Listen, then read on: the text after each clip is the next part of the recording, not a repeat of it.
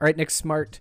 UFC 264 coming up this week. We are obviously going to talk about all the fights, but I'm going to start with the big one Conor McGregor, Dustin Poirier, the third, the trilogy. Who comes out the winner? I'm going to go with Poirier.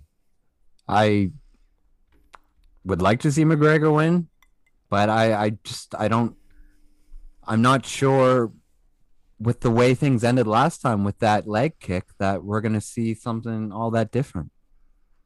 Maybe I mean McGregor's claimed that he's you know gone dark and hasn't done as much media and he's as hungry as he's ever been and everything you've ever heard about every fighter going into a rematch and et cetera, et cetera. But I don't know. I just unless he's going to come out and check that kick and try to hurt Dustin's leg early and, and prevent him from uh, not wanting to throw that kick. Uh, yeah, I mean that's the story of the fight. Is can Conor have an answer for what doomed him the last fight? And I don't know, man.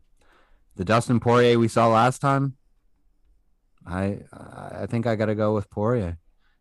And I'll tell you, having grown up here in Atlantic Canada, there are plenty of Poiriers around here, and I can promise you, if you follow Dustin Poirier's family history, it, it dates back to this part of the world. I can tell you that much. I, I agree with you. I am curious about the line moving 10 points today. Uh, Poirier was a one minus 125 favorite. It's moved to minus 115. It's not a huge move, but is there a reason? Is there something that I'm missing? Right? Is there a piece of information I don't know about? That that concerns me a little bit. Um, I've liked Poirier. I liked him at minus 125. At 115, I like him even more, obviously.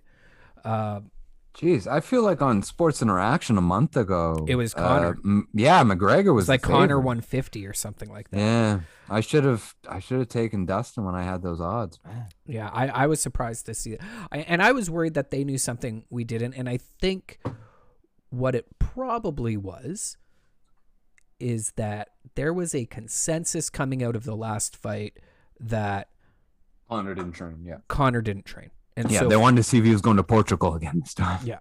And so folks were like, ah, it sounds like he's training. I think he's actually training. He's going to train. You know, he's taking it seriously. So money came in on Conor. And then as we get closer to the fight, folks are like, no, like, did he though? Right? There's probably some rumors coming out of, and, and I haven't heard any of them, but I would, to see the line move the way it has, I would imagine that some of the talk that came out of this was basically like, what was he actually training though? Where did he end up? Um, how focused is he? You and I have talked about this before. I I think uh, I, I forget who it is. You said said it, but y- you know it's hard to wake up to train when you you're getting out of bed in satin sheets. Yep. The late Marvin Hagler. Yeah, yeah. It's uh, you know, you're you're sleeping in silk sheets. It's a lot a lot harder to get up and go run five miles than when you're uh, you know sleeping on a box spring on the floor and thinking about having a, a, big home someday. Yeah. So I mean, we're you're talking you're just not as guy, hungry naturally. Yeah, we're talking about a guy with hundreds of millions of dollars. I just don't yep. see it, right? Exactly. Um, now I do think he's a hell of a lot more focused and hungrier than last time. Um, the thing with Conor is usually when, like, especially with Mayweather and that whole uh, crazy town affair, when they really want to maximize McGregor's media, they have to fly him out of Ireland, fly him to New York, fly him to LA, fly him all over.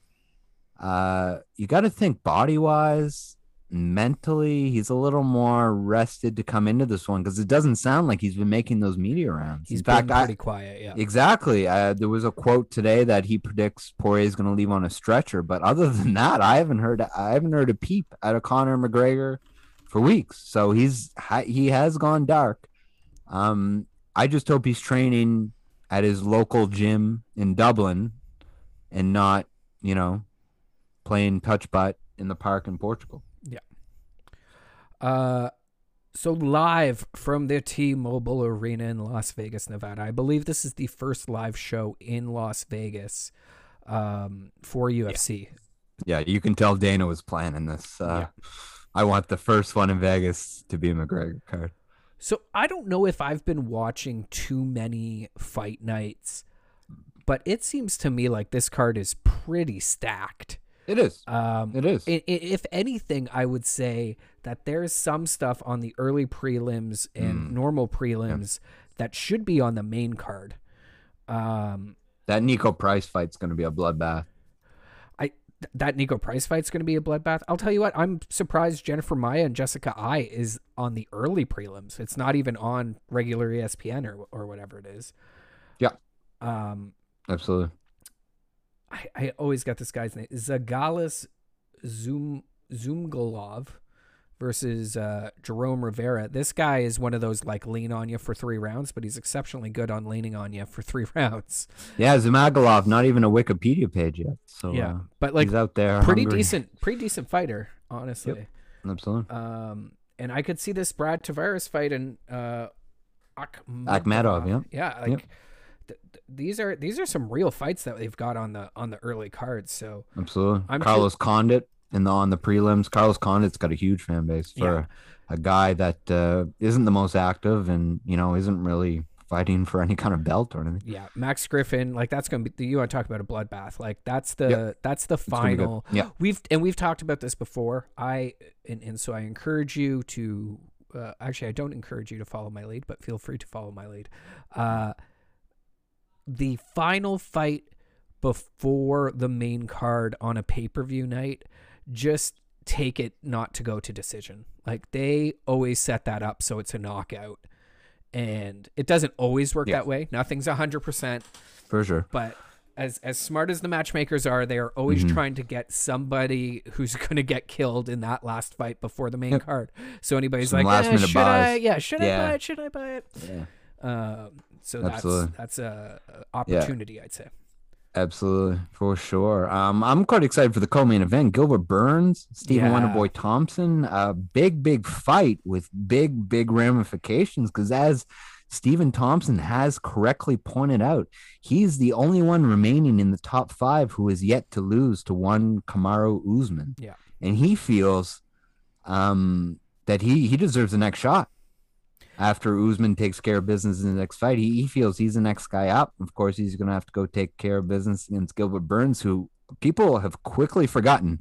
Exactly this time last year, Gilbert Burns was one of the hottest fighters in the sport. Yep. Um, going into that Usman fight, uh, there there was you'd be hard pressed to find a hotter fighter, a more you know popular fighter riding a, a wave of mo- momentum than Burns.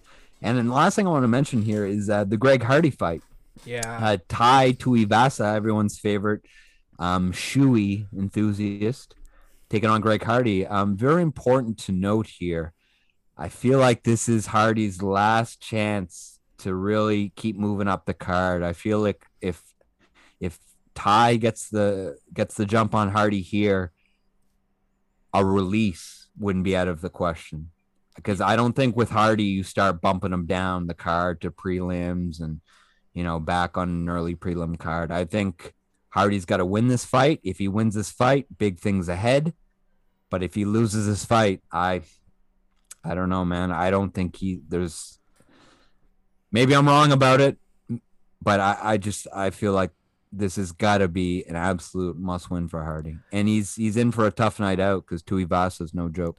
Yeah, the the part that's interesting to me, uh, uh, keeping in mind that like obviously I think Greg Hardy's a giant piece of shit, and I enjoy Yep. watching him getting unconscious.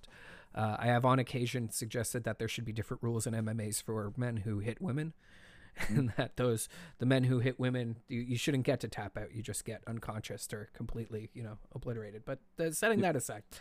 Uh, Tuivasa is not a guy who's going to wrestle you, and that's been Greg No. Hardy's weakness so far. Is that if you get Greg Hardy on the ground, it's over. Like he he has no ground game. Um, Nope. But- But, he also didn't fare that well on the on his feet with what was it Volkov? Yeah, Volkov. I mean, Volkov's not going in there to wrestle you, but he was just too big, too long for uh for Hardy to really uh, outpoint him. And of course, Tybura. It, here's the thing: if Marcin Tybura can knock you out, which is what happened in Hardy's last fight, I think Tai Tuivasa is yeah, going to go that- in. but that was knock him out. knockout. Like you know, he got him on the ground and tired him out, and Yeah, no, I get it. you know, wore him down. But, Yep. Um, I'm going with Tai. I think Tuivasa gets his hands raised. I don't know what he's paying, but give me Tai in this one. I don't think Hardy it's gets the close job. to even money. Let me see what I Is got it? here. It's Holy yeah, it's it's a pretty close fight. Shit. Um, I, uh, Go ahead. I'm not always the most comfortable betting on a on a body type such as Tai Tuivasa because you know what if it does go three rounds and cardio does come into it. Uh, but yeah, Yeah, Tuivasa minus 140 to Greg Mm. Hardy's plus 110. So not quite even money, but it's yeah. it, it's not something they're expecting a blowout in one direction or the other. One thing I like about Tai is he's not really, and a lot of people would see this as a negative, but he's kind of like the Diaz brothers, where he doesn't really give a fuck about the trajectory of his career. He just likes going out there, having a fight scheduled, knowing he's got a fight coming after that, you know, and just fighting. And, you know, he'll take the wins and losses where they fall, but he's not, you know, he's one of those guys where it, I don't think I think he's more just interested in staying in the company and supporting for his family than he is uh, having a belt around his his waist. So I like that about him. Stephen Thompson, because we, we just got off that real quick. Real technical fighter.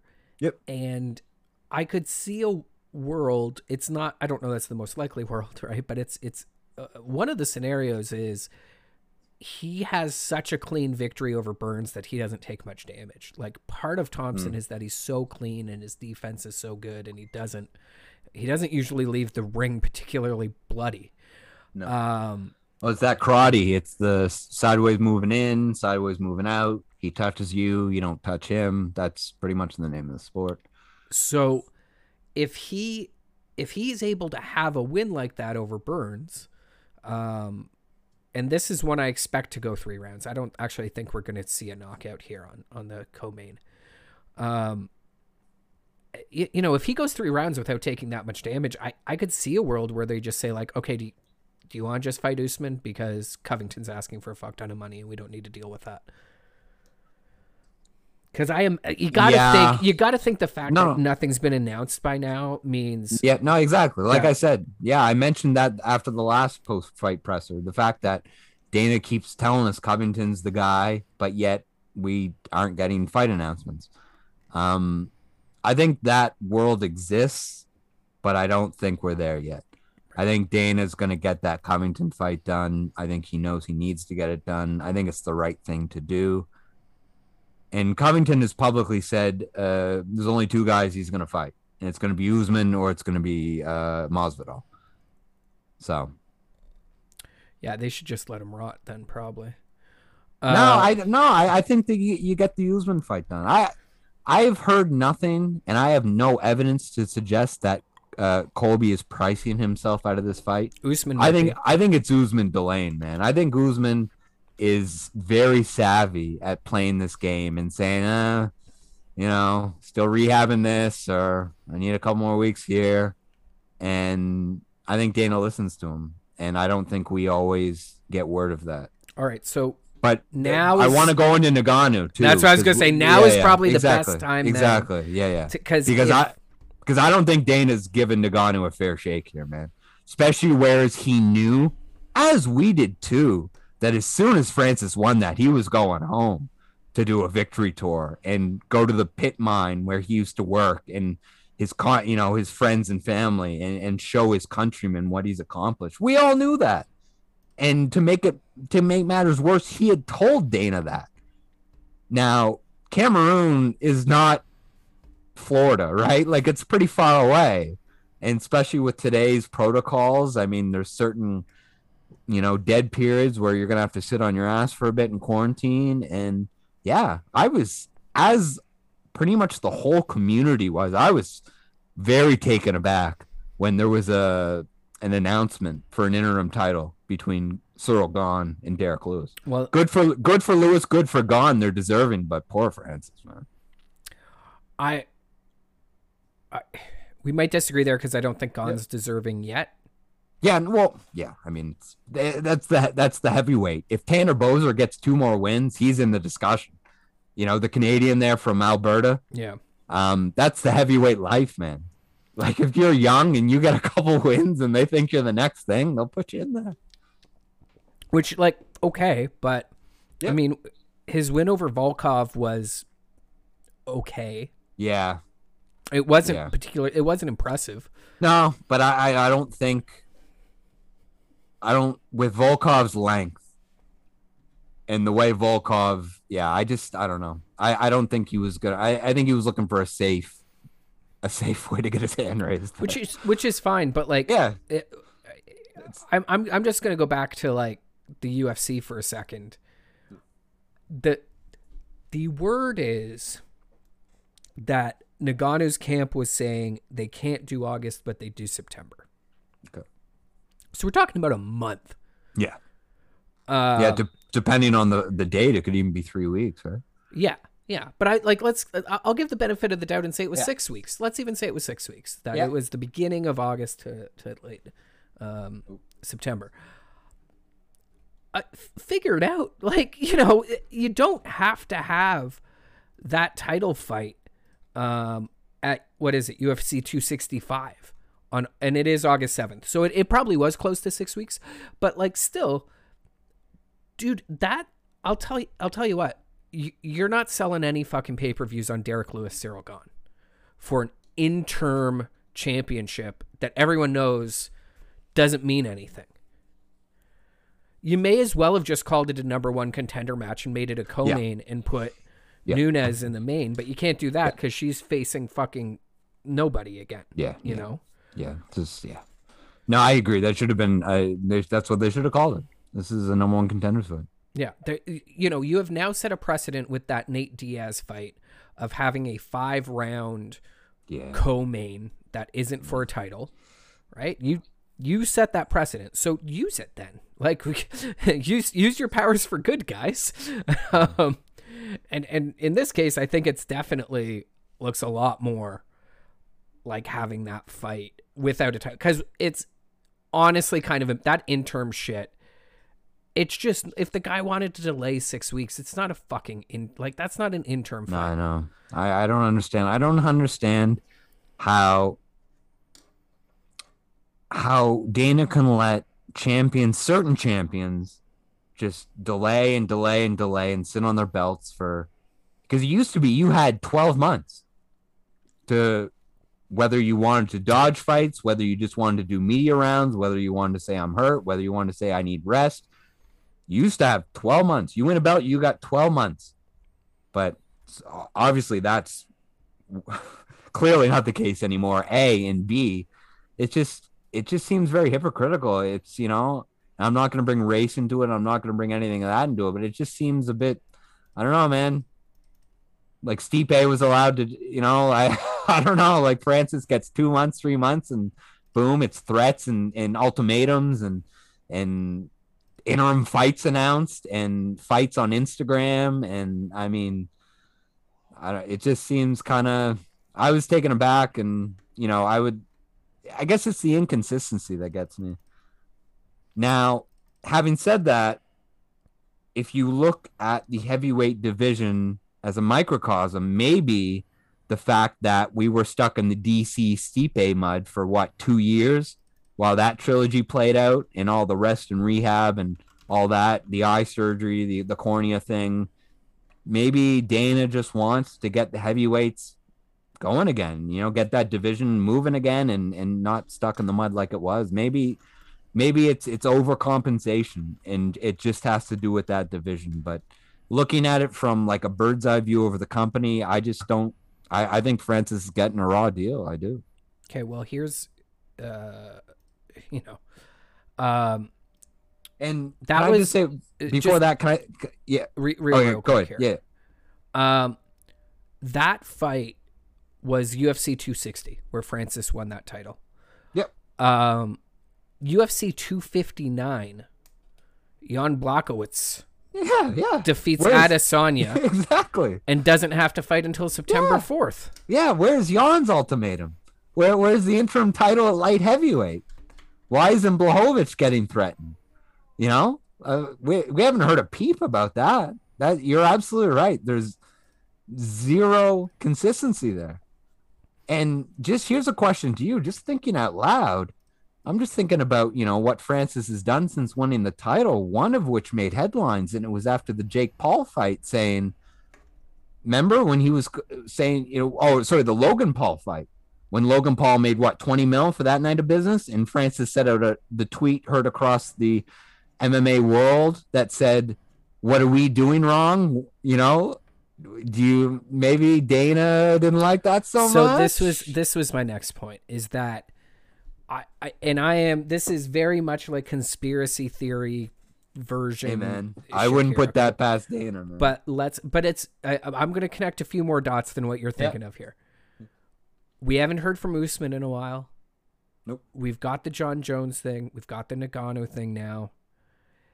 UFC fighters, to my understanding, make 18% of revenues. Um, for those of you unaware, in the NFL, NHL, NBA, uh, it's closer to 50. I don't know what baseball's at, but they don't have a salary cap, and they seem to be players seem to be fine, yeah, just not having a salary cap. Yeah, yeah. like- Happy, uh, happy late Bobby Bonilla day. Yes. Um, so you gotta wonder if some of the big names in the UFC, including the names I just listed, are starting to say, "Nah, man, like fucking pay me. Like you, we we know what's up here. You- You're gonna give me some real fucking money, or I'm not gonna show." And and um, Dana's probably playing hardball now and just saying like, "All right, then just like sit at home." Don't fight. Yeah. And I'm glad you mentioned that because as you were saying that, it did come to mind that that's what the big mix up with Paulo Costa was over his last fight. Is he said, I'm not going out there to main event a fight night for, for peanuts. Or he was the co main on, a, uh, I think he was the co main on a pay per view and he wanted main event money. Yeah. But either way, you know, because I'd come on here and rip Paulo Costa for backing out of what, three fights and eight weeks or whatever it was. Um, one of which I get it. There was traveling. There was, you know, he's Brazilian. There was quarantine time. He was hurt. I get it. Yep. But the last one, when I came on here and I ripped him, I have since found out that it was over purely pay. Yep. Um, whether I like that or not, I don't know. Um, and you know what? Nate Diaz was right. Like before you and I really got into the sport, Nate Diaz was the one coming out 10 years ago, eight years ago saying, we're not, we're all getting screwed here, man. We're not making nearly enough money. And that's why he's been coming out lately saying, I told y'all, Yeah, you know, you guys weren't listening to me. I was, I was saying this years ago. and they're and they're not. Like they are No, they they're not. objectively not. I I don't Time- know that it time to needs to, be 50-50. Yeah. It's time to union. Yeah, they they got to figure something out because what they're doing ain't working. Um, time to unionize. Uh, a lot of a lot of tennis people, a lot of tennis players don't like Djokovic because that's what he's trying to get done is uh, a union for the uh, the pro circuit. Um, but mixed martial arts in tennis, you know, you hurt tennis, your they, knee. tennis, they get compensated pretty fucking yeah, fairly. exactly. And also too in tennis, you hurt your knee, you hurt your ankle. Uh, in cage fighting, um, you know, Yeah. your life's on the line. So I could argue, I think they need a union. They need coverage. They need security more than anybody. And if you're an elite tennis player, you're making way more money than an elite middleweight cage fighter. See Osaka, comma Naomi. Yeah, forty million dollars last year she made. Do you think there's one UFC person who made forty Oh million dollars last year? Well, I think Conor McGregor topped the Forbes list as highest earner athlete for 2020. So But how much of that was him selling his? Uh, no, exactly, exactly, right, exactly. Like Yeah. Conor's his own thing, right? Yeah. Conor's Conor. Conor didn't rely on Dana White to make all his money. So, I uh, going back to like j- just kind of the main topic there, like the the Gane Lewis fight. I'm happy to see the fight. Um, I'm disappointed for Derrick Lewis because Mm. I, as much as I like Derrick, my balls is hot Lewis. Mm. Uh, I am also keenly aware that the world where Derrick Lewis gets a championship strapped around his waist is Shrinks by the day. it, by well, and it's and it's just like He's it, not a young guy. it takes a series of fortunate events to happen, right? Yeah. And that Woodley fight was kind of one of those where I, it wasn't a lucky shot. I don't think anything Derrick Lewis does is a lucky shot because he is a powerful man with powerful fists. Um, I said Woodley, I meant Blaydes. Um, Yeah. But like, it's like he was losing the fight, losing the fight, lands one punch, and it's over, right? Yep. It's how it was against Volkov the night that Khabib jumped and went into the crowd against McGregor. And so there's, I think there's going to be lots of times where he's losing the fight, losing the fight, lands one punch, and it's over. But then eventually he's going to be losing the fight and just lose the fight. Yeah. Um, and so the more fights you put him in, the more likely it is that that happens. And once that happens, that's going to take him out of the title picture. and Yeah, the whole thing's Party's over. over. Yeah, party's So, um, his best chance of getting a title, I think, was having that be his next fight. The fact that he's going to have to win two more, presumably under a situation where he's losing Yep. the fight, losing the fight, and then lands a punch. Yep. I would still love for it to happen. I I love the guy. Yep. But at the end of the day, he's a year older than me at 36. He'll be 37 in February, and all it takes is an injury, right? Like he, he could get injured in a win, and that could still be enough to Yeah. Dash the hopes. Because uh, if there's one thing that can be said about this Ngannou thing is they get on with business, right? Like Yeah. you don't want to fight, all right. You don't have to fight. We're gonna find guys that will. Well, and I, I the move should be, and and this will never happen. Like this is very fantasyland shit. But like, the best thing we could do is just not buy the fucking pay per views when they do this shit. You know, if they're like, it doesn't matter, we can just run whatever we want out there, and people will buy it anyways. At some point, you need the public to start pushing back and be like, no, we want to see Usman out there. We want to see Ngannou out there. We want Jon Jones. You know, if go fucking pay the guys. We're gonna stop watching if you don't fucking pay these dudes. Um, again, not a thing that I think is ever gonna happen. Your your theory of a union is probably more likely than that than the public actually standing up for something worthwhile. Yeah. Um, But we all know like Dana and uh, what's the uh, Ari Emanuel agency Endeavor that owns the UFC. Yeah. Um, I mean they're gonna fight that till till the gates of hell, Yep. right? I mean that's gonna be a, a an ugly fight. Um, yeah, I'm seeing some headlines here. I was looking up uh, Derrick Lewis and, and his last couple fights. I'm see seeing it- that. Hit. see I'm seeing that him the and- opening pitch. No, I did Oh, not. okay, Was it okay. was it 50 Cent style? Was it not it good? was not as bad as Fifty Cent. Must have been an Astros game, right? It was. It Yeah, was wildly bad still. Ah, yeah, yeah. Some of these guys, I mean, they've never thrown a ball. one of the spikes. Um, one of the spikes. It's always late releases, right? Uh, the- yes, yeah, yeah. They, they, yeah, they just they they hold on to the ball too long, and then it just right down in the dirt. Um, well, you would think you'd practice. Nah, you. I know. I know. Go in the backyard and fucking. Jeez, Martin Sheen, the West Wing, was practicing with a bulletproof vest on, right? and he had MS. So come on. That's right.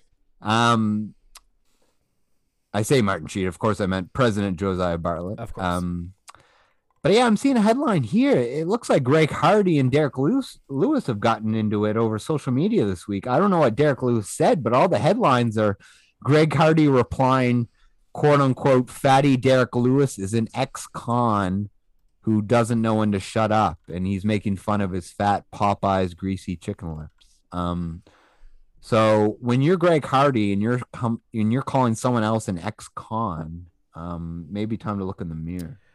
Yeah, I, I just assume if you are Greg Hardy, you're to take any opportunity to throw stones, um, you know, when when you get a chance because you have had more than a few thrown at you, presumably.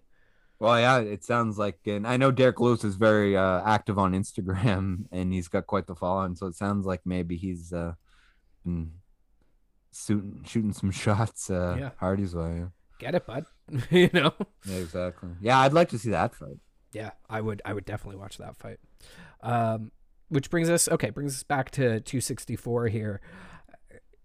I I think Hardy probably gets knocked out, but Mm. you know, I, I I like the fight just not to go the distance. Like if I'm betting it, that's probably what I don't think it goes three rounds. Um, this I- All yeah almost. Uh, I'm looking for a non TKO punches win by Tai Tuivasa. TKO Mhm. punches, KO elbow, TKO corner stoppage, KO flying knee. Oh, he has one decision. He had a decision over Andrei Arlovsky. Yeah. Um, but other than that, it's all KO TKO. but Ar- Arlovsky's happy to to get a dis- like go to decision usually Yeah. too is the other thing Yeah. there, right? Yeah, So, exactly. Yeah, no, you're right. uh, no, I, I think Tai's gonna knock him out. Yeah, I sure hope That's so. one of the ones that like I usually like to if I'm gonna bet on a fight, it would just be when you know who's gonna get their hand raised. But uh, for a prop bet for that, if you're gonna bet Tai's gonna get the win, you might as well uh, take half that money and put that he's gonna get the win via knockout. Yeah. Um.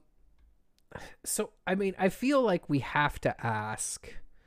Uh, you, you know, they're they're putting there there is a bantamweight fight on this card. Um, a, a women, pardon me, women's bantamweight fight. Uh, Kunitskaya uh, versus Aldana.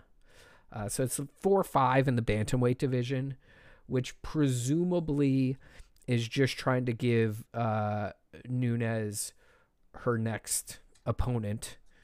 Um, I, I just feel, it, you know, a bit of a classic question here, but like, what are we doing here?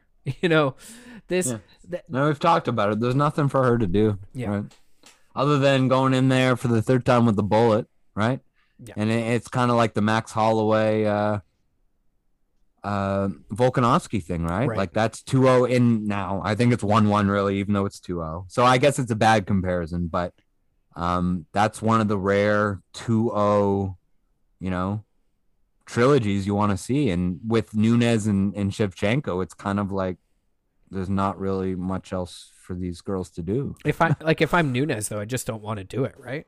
What's what? What's what do probably, I gain out? of Probably it? not. No, no, she's probably looking for parity, right? Uh, and last card, uh, last fight on the main card here: Sean O'Malley versus a guy named Who. Uh, yeah, no. we- let's call him. page. I think. Let's call I think him cannon fodder. Yeah, Kris Moutinho. I think he just got signed last week. It was, a supposed to be. It. Yeah. was supposed to be O'Malley and Louis Smolka. Um, on June 29th, Smolka withdrew due to an undisclosed injury. Well, um, not and then wanting Sean, to get knocked out by Sean O'Malley. man, I swear, like, I almost dislike this guy more by the hour. He's easy to Um, dislike. and like he was saying this week, oh, I don't care who it is, put me in there with anybody. Like that's all good and cool, man, but I don't know, like I, I just feel like he's saying that. Like put him in maybe there's no one in his division that really kick his ass, but I'd like to see him go in there with a bigger guy if he's gonna Well, really here's say that. here, here's an idea. Put him in there with Marlon Vera. Yeah, exactly. That's Right. the one he's gotta we gotta run say back, you want right? to say that one doesn't count? That's cool. Go in there with. Yeah, exactly. you, it's Go time right, you're for you to go fight some fucking ranked fighters. Yeah, exactly. Go right, you're wrong. Exactly, man. That's one thing. It's almost like the UFC's trying to like protect this guy from They are. another loss, they man. are a hundred percent trying to protect yeah, the golden goose. here. because there's guys that Dana doesn't like that they get one win and then they go in with a killer, man. Yeah. And Sean O'Malley, man, like, like, look at his fight record. Yeah. Like, it's a bunch of nothing. there's, There's oh nothing my god, There's one man. real fighter he's got. the beat him. only guy I've heard of. Yeah, the only guy I've heard of beat him. Yeah. and he's going around town saying he beat him. Yeah. So ha- run that fight back, and if he wins, fine. Then then let's see the fucking Marlon Moraes fight, or the Oh, Jose. Aldo fight, or the Rob Font fight. This O'Malley guy. Oh god. I'm serious. I'm serious though. They want to they want to treat Sean O'Malley like a star. Then like, uh, go fight Sean. Like you're you're Exactly. fighting a Like, bunch of guys who named who. Why are you put? And the part of what pisses me off is like this. We talked about how good the prelim and early prelim card is here. Why the fuck is Sean O'Malley on the main card here? You're telling me that like that's gonna be a better fight, even than the Condit Griffin fight. I would have fucking taken Maia and Jessica I, honestly, on on the show. Just because this guy has a podcast and he gets a couple hits on social media and YouTube, and suddenly they're thinking, "Oh my God, we can sell shirts. We you can could have sell." you could have given me video number games. four and number seven in the flyweight division, Yeah. w- women's flyweight division, Yeah. or a guy, an unranked guy versus a guy no one's ever heard of. No, I don't. I don't. I don't care for this guy.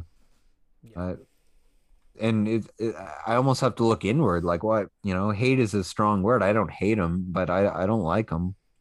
Maybe it has I something mean, to do he's with a uh, wildly unlikable person. yeah, yeah. No, I just yeah, I don't. I don't like the way.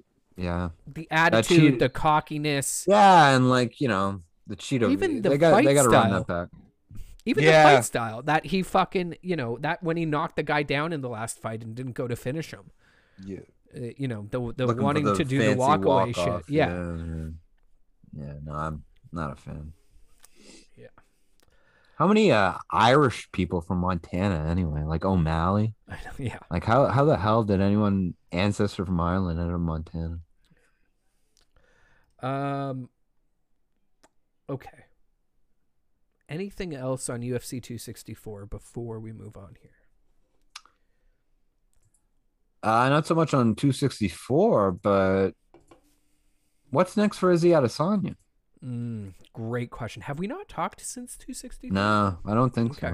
so. Um. We didn't. I mean, I don't think we really need needed. You know that Korean zombie Dan Ige card wasn't the best, so we don't need no, to talk about that. Yeah, that wasn't good. Um, Figueiredo Moreno. Yeah, we did talk about Yeah, yeah, Moreno Figueiredo. Yeah, yeah, yeah, okay. so yeah, we about talked this. about Adesanya. Oh, by the way, they did do a little bit of what I talked about. I saw a picture of Moreno with the uh, Mexican president the other day. So they have sent Yeah, him on a bit of a victory tour The- around. yeah, exa- oh, oh my god, yeah. I mean, you know, it, it lines his pockets, it lines the company's pockets. It's good for Mexico. Yeah. It's good for everybody, man. It Yeah. really is. He's a Um, good story. For Adesanya, it's it's going to be Whittaker, right? It- and Yeah, yeah, yeah, yeah. Okay, yeah, yeah. I I was uh I was getting lost in the clouds there. Yeah. I mean, Vettori still being forced seems a little silly to me because, I like I guess, but I Yeah, you know, I think uh I think they should have Darren Till go in there with Vettori. There's they they were going back and forth there for a bit. Problem with Darren Till is he, he just he must train so hard, man, because Mhm. like he's always always always hurting himself before fights. Yeah. Like go, you know, take a bit off, man. Don't throw a hundred percent on every strike and training. Like you know, learn to go fifty, learn to go light. Just work on technique. Yeah.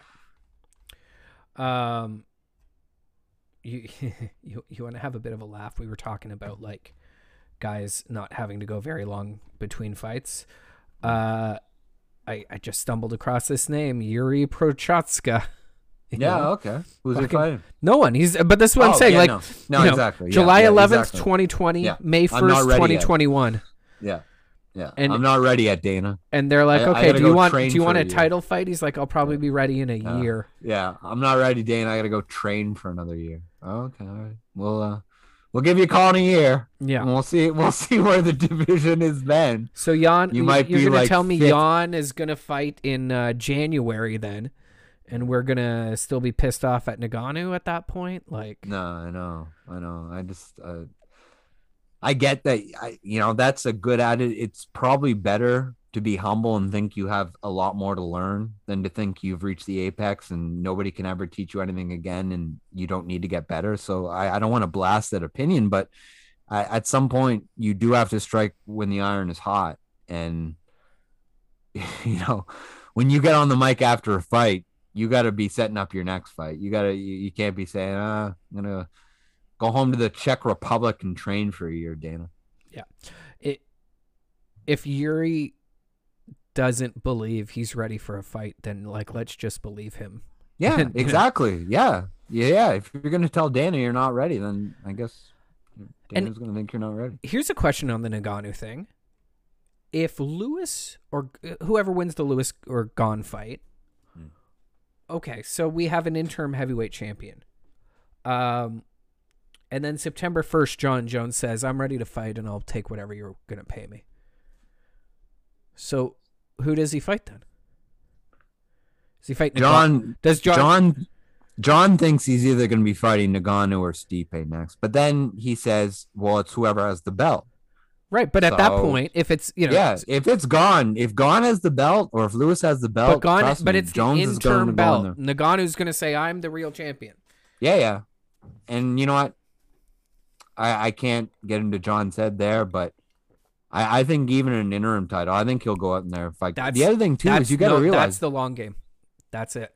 yeah, and you got to realize too, man.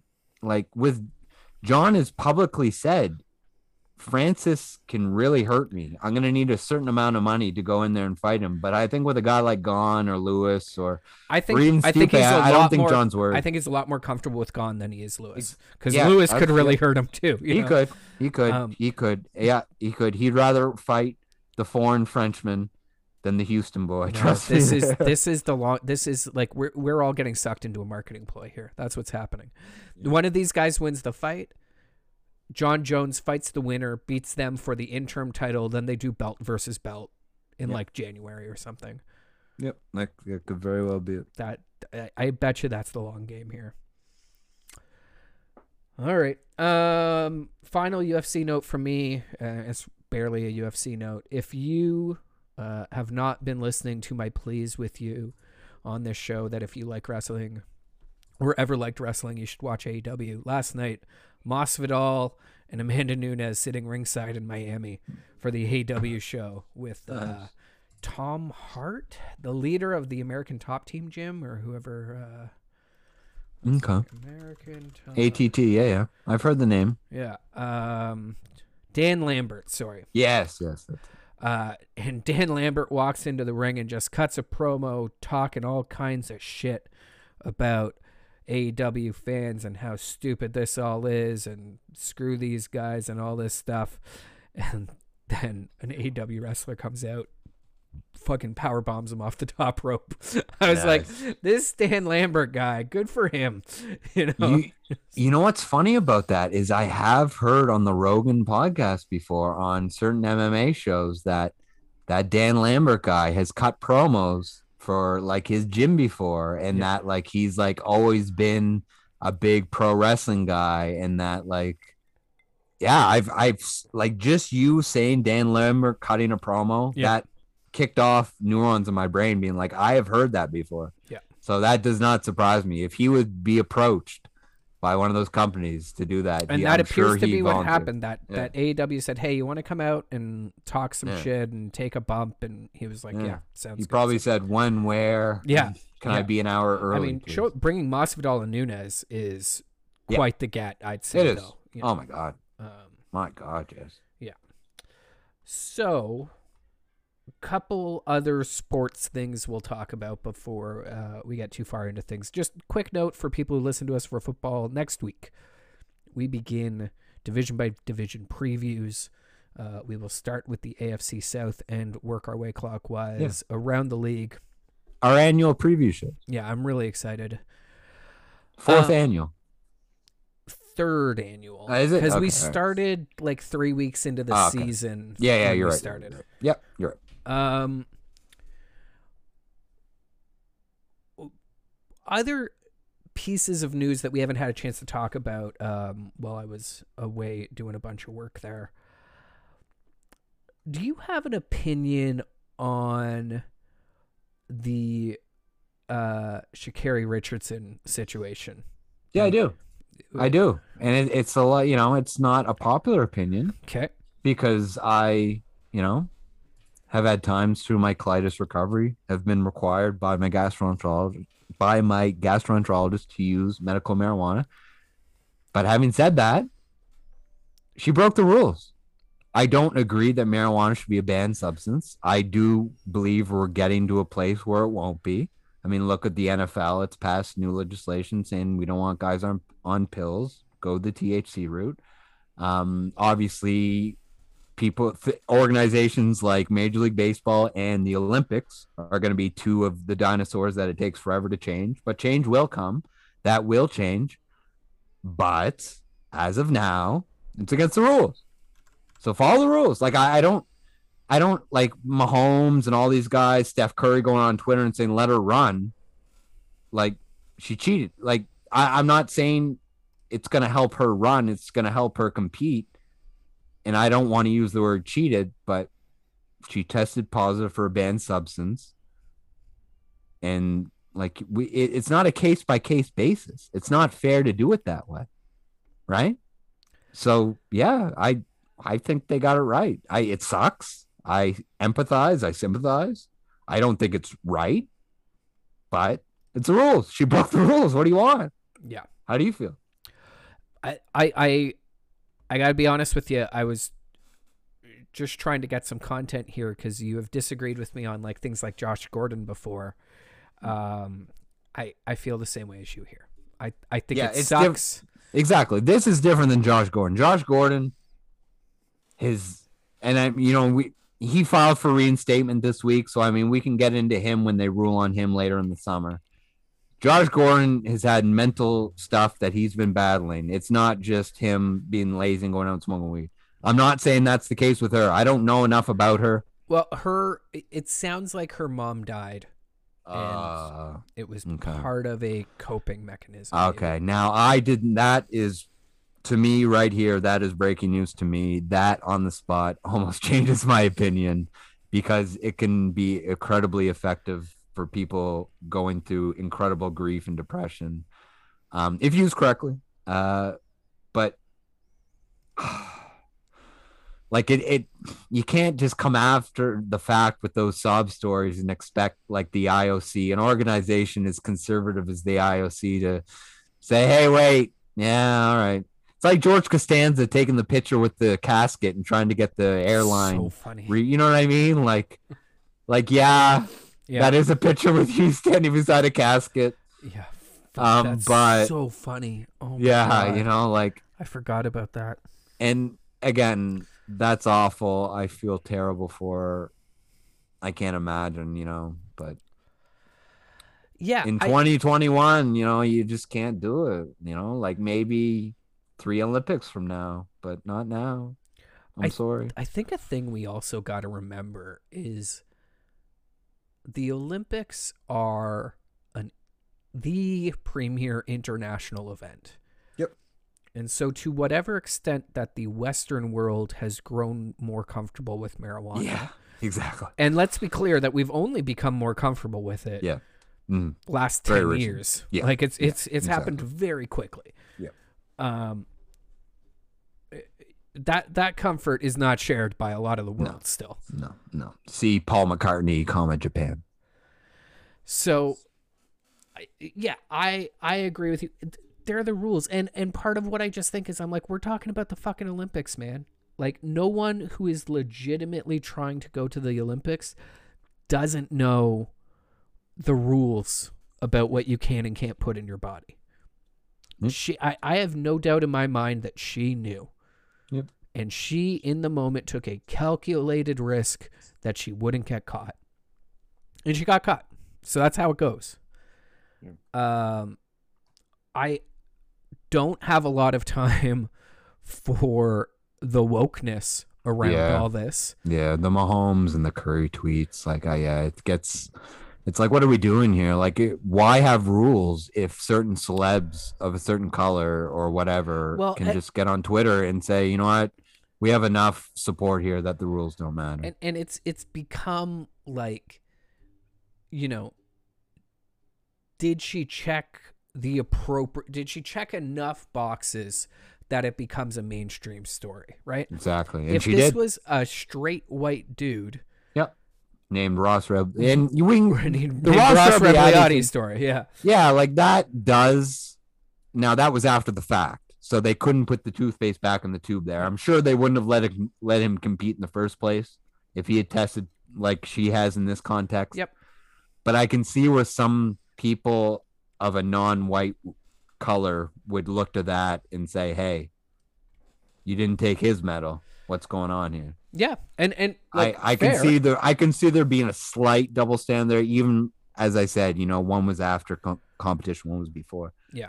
Um, So- but you're right. You're right. If this was a white male, um, we wouldn't. It, it wouldn't have blown up to the point that we would be using viable, re, you know, podcast real estate to discuss it. Yeah and and but it's it's a gay black woman and so oh, oh my God! I just thought she was a black woman. No, She's no, gay. that's Oh, my geez. understanding, Oh yeah. my God! Oh my God! yeah so it's you know uh, Oh the fucking woke police are in Yeah, full full force here. She's got bi- three big check marks. I thought she only had two big checks. She's got three. Oh my god.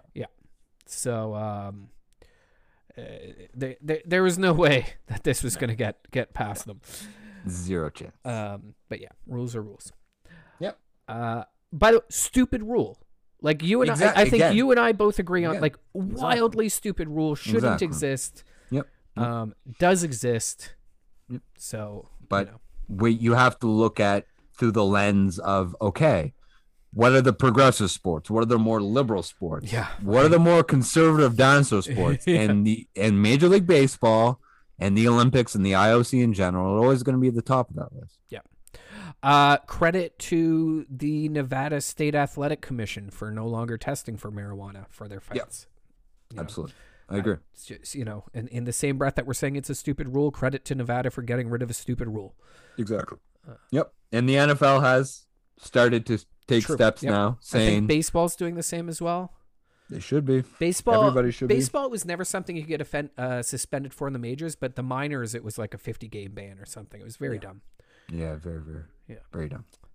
Um, so at the beginning of the NBA playoffs, you and I had a discussion, and I essentially said, I cannot get interested in the NBA playoffs because in the National Basketball Association, there are four teams that can win, and you Mhm. know what the four teams are already. Yep. And there's really no point in watching aside from that. And those four teams, of course, were the Los Angeles Lakers, who were eliminated in the first round, the Los Angeles Clippers, who were eliminated in the second round, the Brooklyn No, Nets. no, the Clippers beat the Jazz. They oh lost. no, they to, lost uh, in the third yeah. round. Yeah. Yeah. Uh, the the Brooklyn Nets, who were eliminated in the second round, if I remember correctly, might have been the first, but I think it was the second. No, the Celtics got. Yeah, I think it was second round. Celtics got through them in the second round. and the Milwaukee Bucks, uh, Mm-hmm. who are still in it, Find themselves yeah down one game in the fun. getting absolutely pushed in by the Phoenix Suns. Uh, th- that was in game one. It's worth noting. We're as we're recording, uh, four minutes left in the first quarter. Bucks up 21-12. So maybe maybe that ends up being true still. I have said on many occasions um, that the Phoenix Suns. Uh, how how do you how do I put this kindly? Uh, don't have a chance in hell because Chris Paul's a choke artist. And this is the kind of show where we like to own up to the times that we were wrong. So I was wrong about Lamar Jackson, sort of. And I think it, it's looking like I might be wrong about Chris Paul. He's still got lots of time left to choke. And you bet your ass that if he does, I'm going to be on here saying the same shit. But uh, it, it looks like he might actually come through. Mm. What What are your thoughts on that? Well, like I said before, before on air, uh, I think back to his time in Houston, how it ended in Houston, and how James Harden was convinced he couldn't win with him, and that he had to run him out of town. Of course, before he did the exact same thing to his former teammate Russell Westbrook.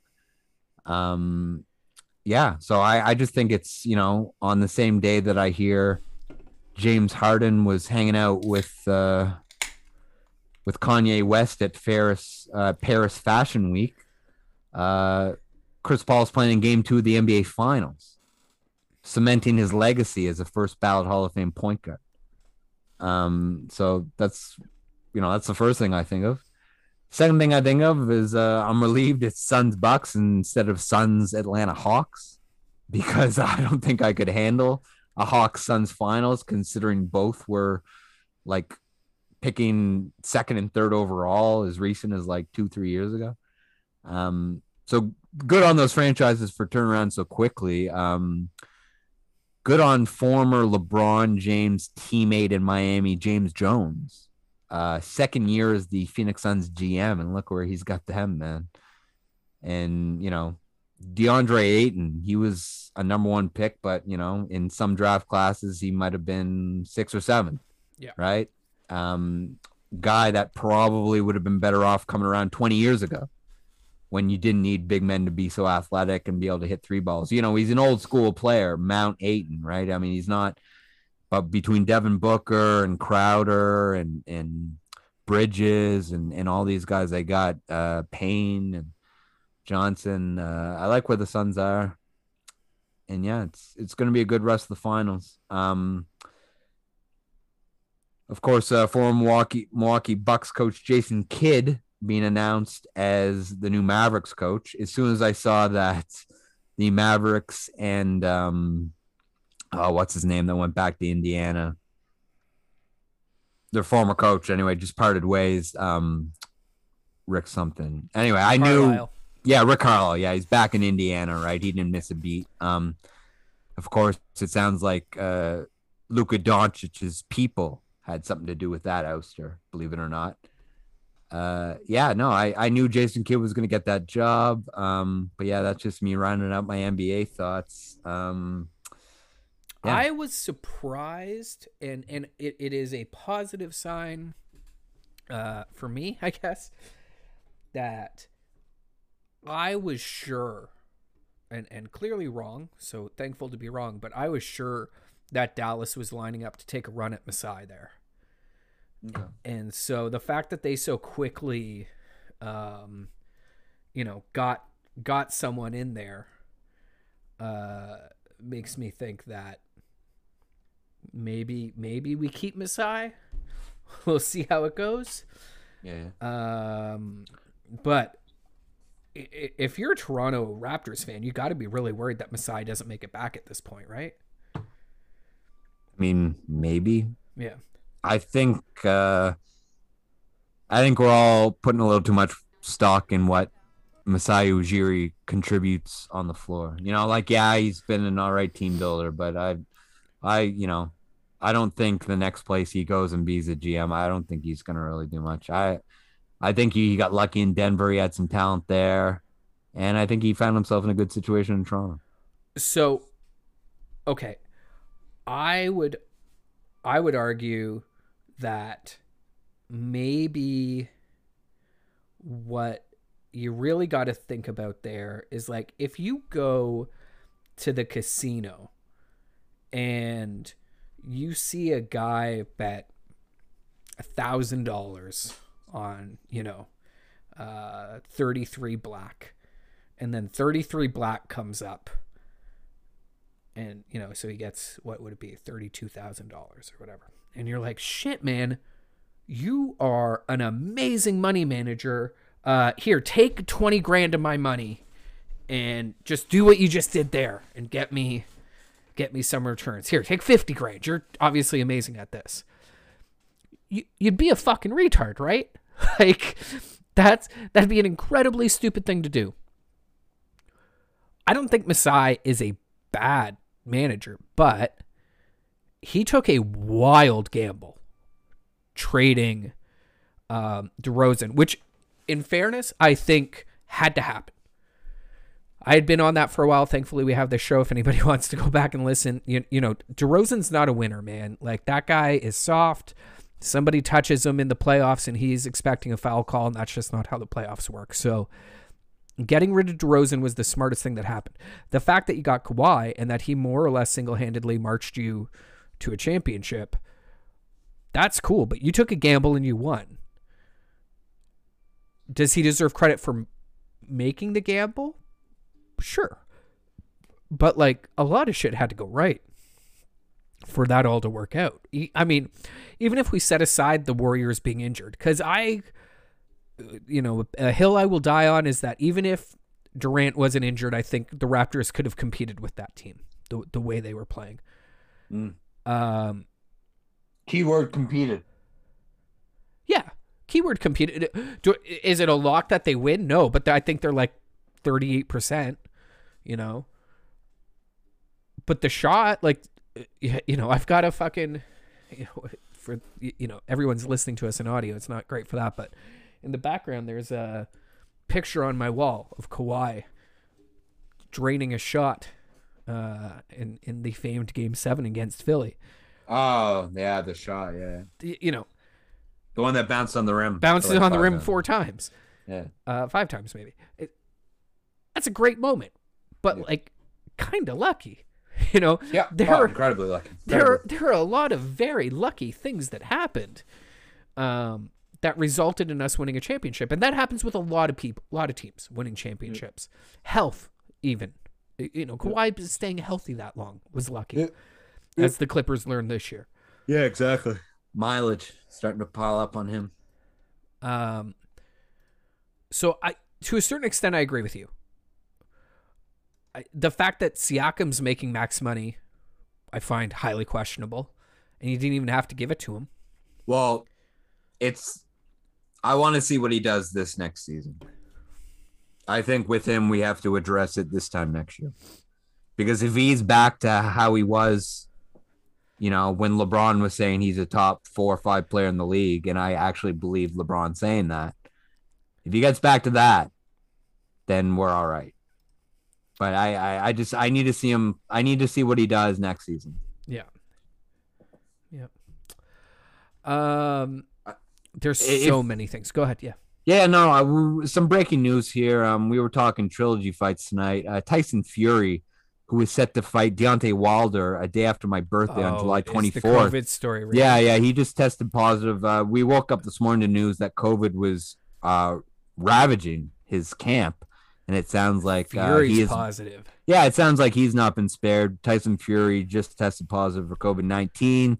The Wilder July 24th trilogy bout has now been postponed. And breaking news on the McGregor, uh, McGregor Poirier front, it sounds like at their at their uh, presser tonight, yeah. yeah, it sounds like McGregor threw a kick that was like inches from Poirier's face. Um, and of course, they had to be separated. Now, whether Wow. that was just selling a fight or not, last time it was quite respectful. Um, this time we almost had a kick to the face. Make of that what you may. Wow. I'm immediately going to Sports Interaction to see if those odds have moved at all. Yeah, I mean, yeah. If the kick would have landed, I think there would have been more of a chance of a line movement there. I, I think if the kick didn't land, he didn't want it to land. I think Okay. these guys are. Yeah, I mean, McGregor. Yeah, I think it's they're selling a fight, and Yeah. Dana knew.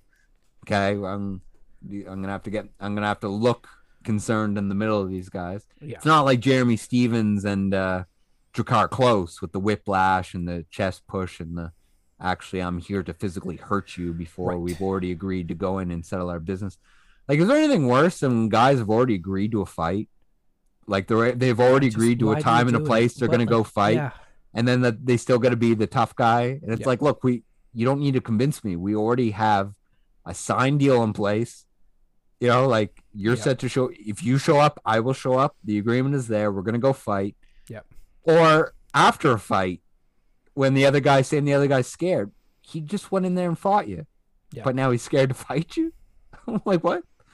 Anyway, there, there's a lot of that in the fight world. That the the more you follow these sports, you tend to realize that prize fighters aren't exactly uh They're not the, the, the Pulitzer- best among yeah. us. Yeah. exactly Yeah. they're not they're not exactly Pulitzer prize winning minds. Um, and a lot of it is monkey see, monkey do, right?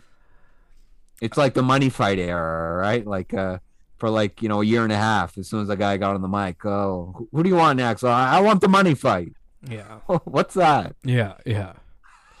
Give me the money fight. Um, feels like easy money here. Sean O'Malley minus nine twenty to win. No one's betting nine hundred and twenty dollars to win hundred dollars, especially against a guy no one's ever heard of. Because No, just got signed to the company. well, and you just don't know too. Well, talk about a hell of an opportunity. Yeah. Right? I mean, I mean, opportunity is sometimes who raises their hand. This Yeah. guy raised his hand, and if he gets his hand raised against O'Malley here, you want to bet good things on the way for him and his family, no matter what he does the rest of his Yeah. run in the UFC, right? So, uh, it, you know, what did they say in the West Wing? Democracy is those who show up. Decisions are So- made by those who show Ex- up. Exactly, right? Yeah. So there's something to be said about when they say, "Hey, who who wants a chance?" and you put your hand up, and that goes for anything. That can be at work, that can be at school, that can be, you know, in a sport like football where you're a backup player, next man up. Yeah. Who wants the opportunity? You think you got it, you put your hand up, you go in there and you capitalize. Um, along the same lines, though, so no money to be made at minus 920, but Sean O'Malley to win by KO, TKO, or DQ, minus 315. I mean, if he wins, Hmm. that's how he wins, right?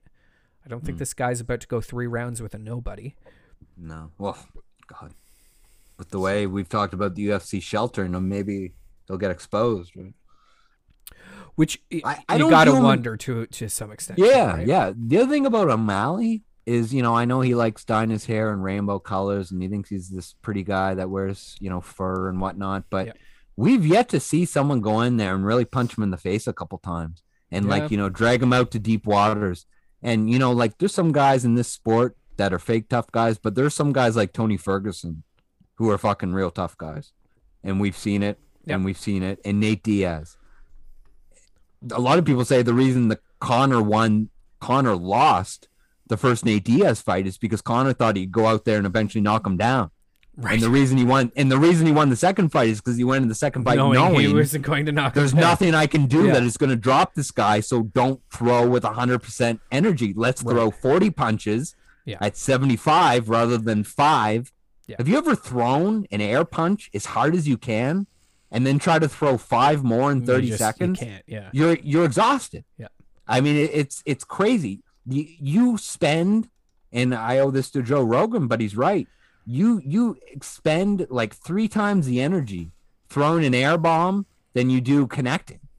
Yeah. So you know, back to my point, there are real tough guys in this sport, and until I see Sean O'Malley go out there and really grind out a bloodbath victory where he gets hit in his pretty face a couple times, until I see that, I'm going to assume he can't do it because he strikes me as the kind of guy that once the going gets tough and he's dragged into deep waters, cardio wise, pain wise, intimidation wise, fear wise.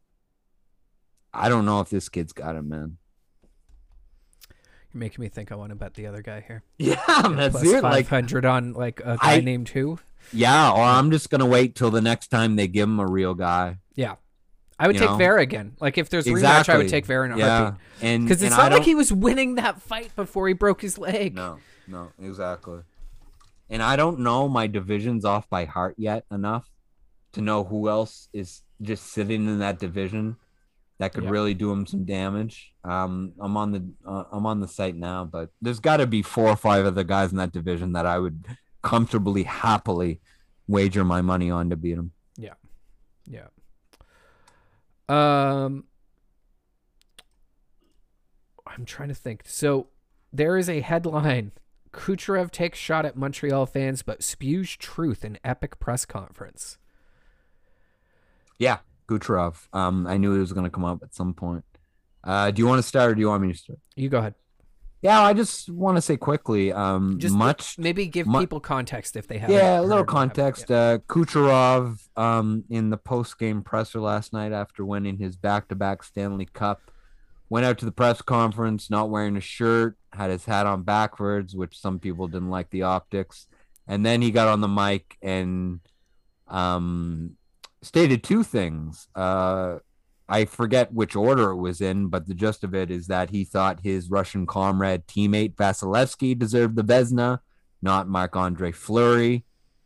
And the next thing he said, which was the most controversial, especially in this part of the world that I find myself in, is he ripped uh, the Montreal fan base, the fans, for celebrating their game four overtime victory like they had won the Stanley Cup. Now, a lot of people around here, even Leafs country, uh, did not like it because they viewed it as how dare that Russian talk about Canada like that, etc. A Couple things that I think need to be said. First two things, I agree with them about Vasilevsky. I thought Vasilevsky should have got the Vezina over Andre Fleury. I think Vasilevsky's the best goalie in hockey right now, and that includes Carey Price.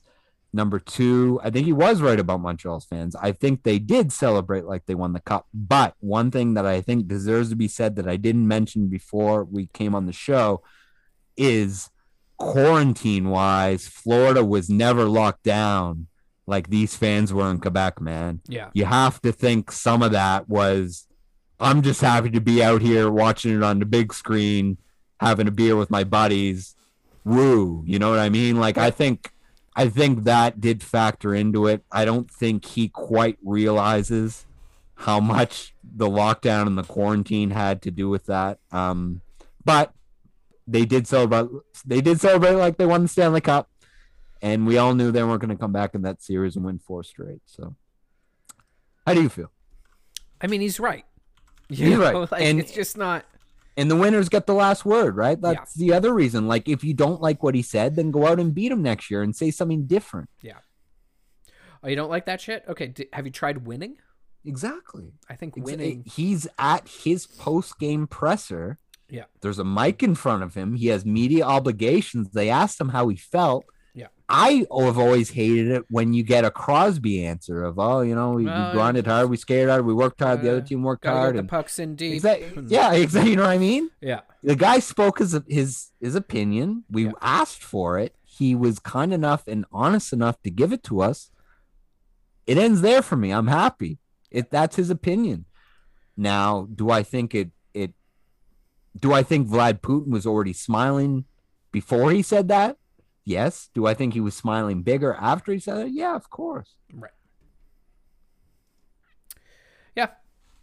It does, you know, it, it doesn't ha- it doesn't have to be a Russia versus Canada thing. Yeah.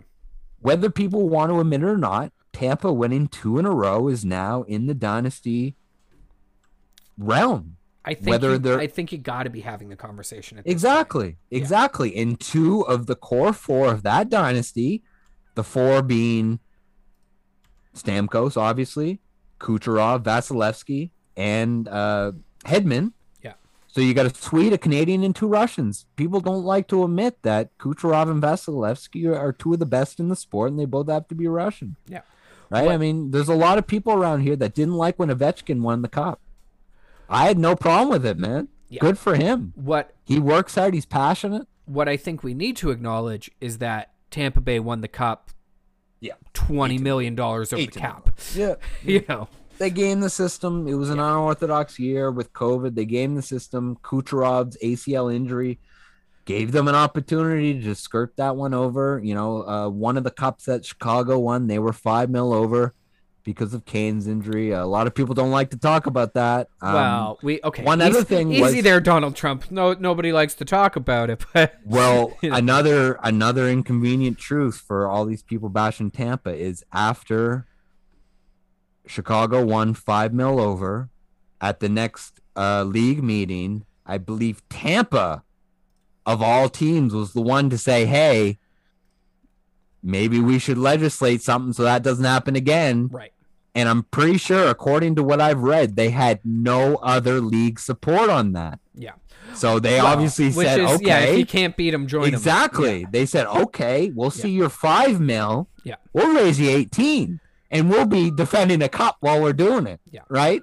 So, like I said to Dougie Hamilton, who was sour when they lost to Tampa, go tell your GM to be better. Go get better. Yep. Right. And and as I said to you earlier, the the Toronto Maple Leafs should be. You know, how do is there a team more profitable in this league than the Toronto Maple Leafs? Um, and uh, I I think you could certainly uh, find ways to fucking uh, game the system as well.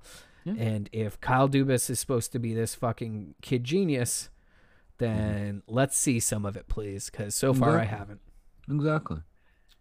And, and some other final thoughts, just to tie it back to the sprinter Richardson.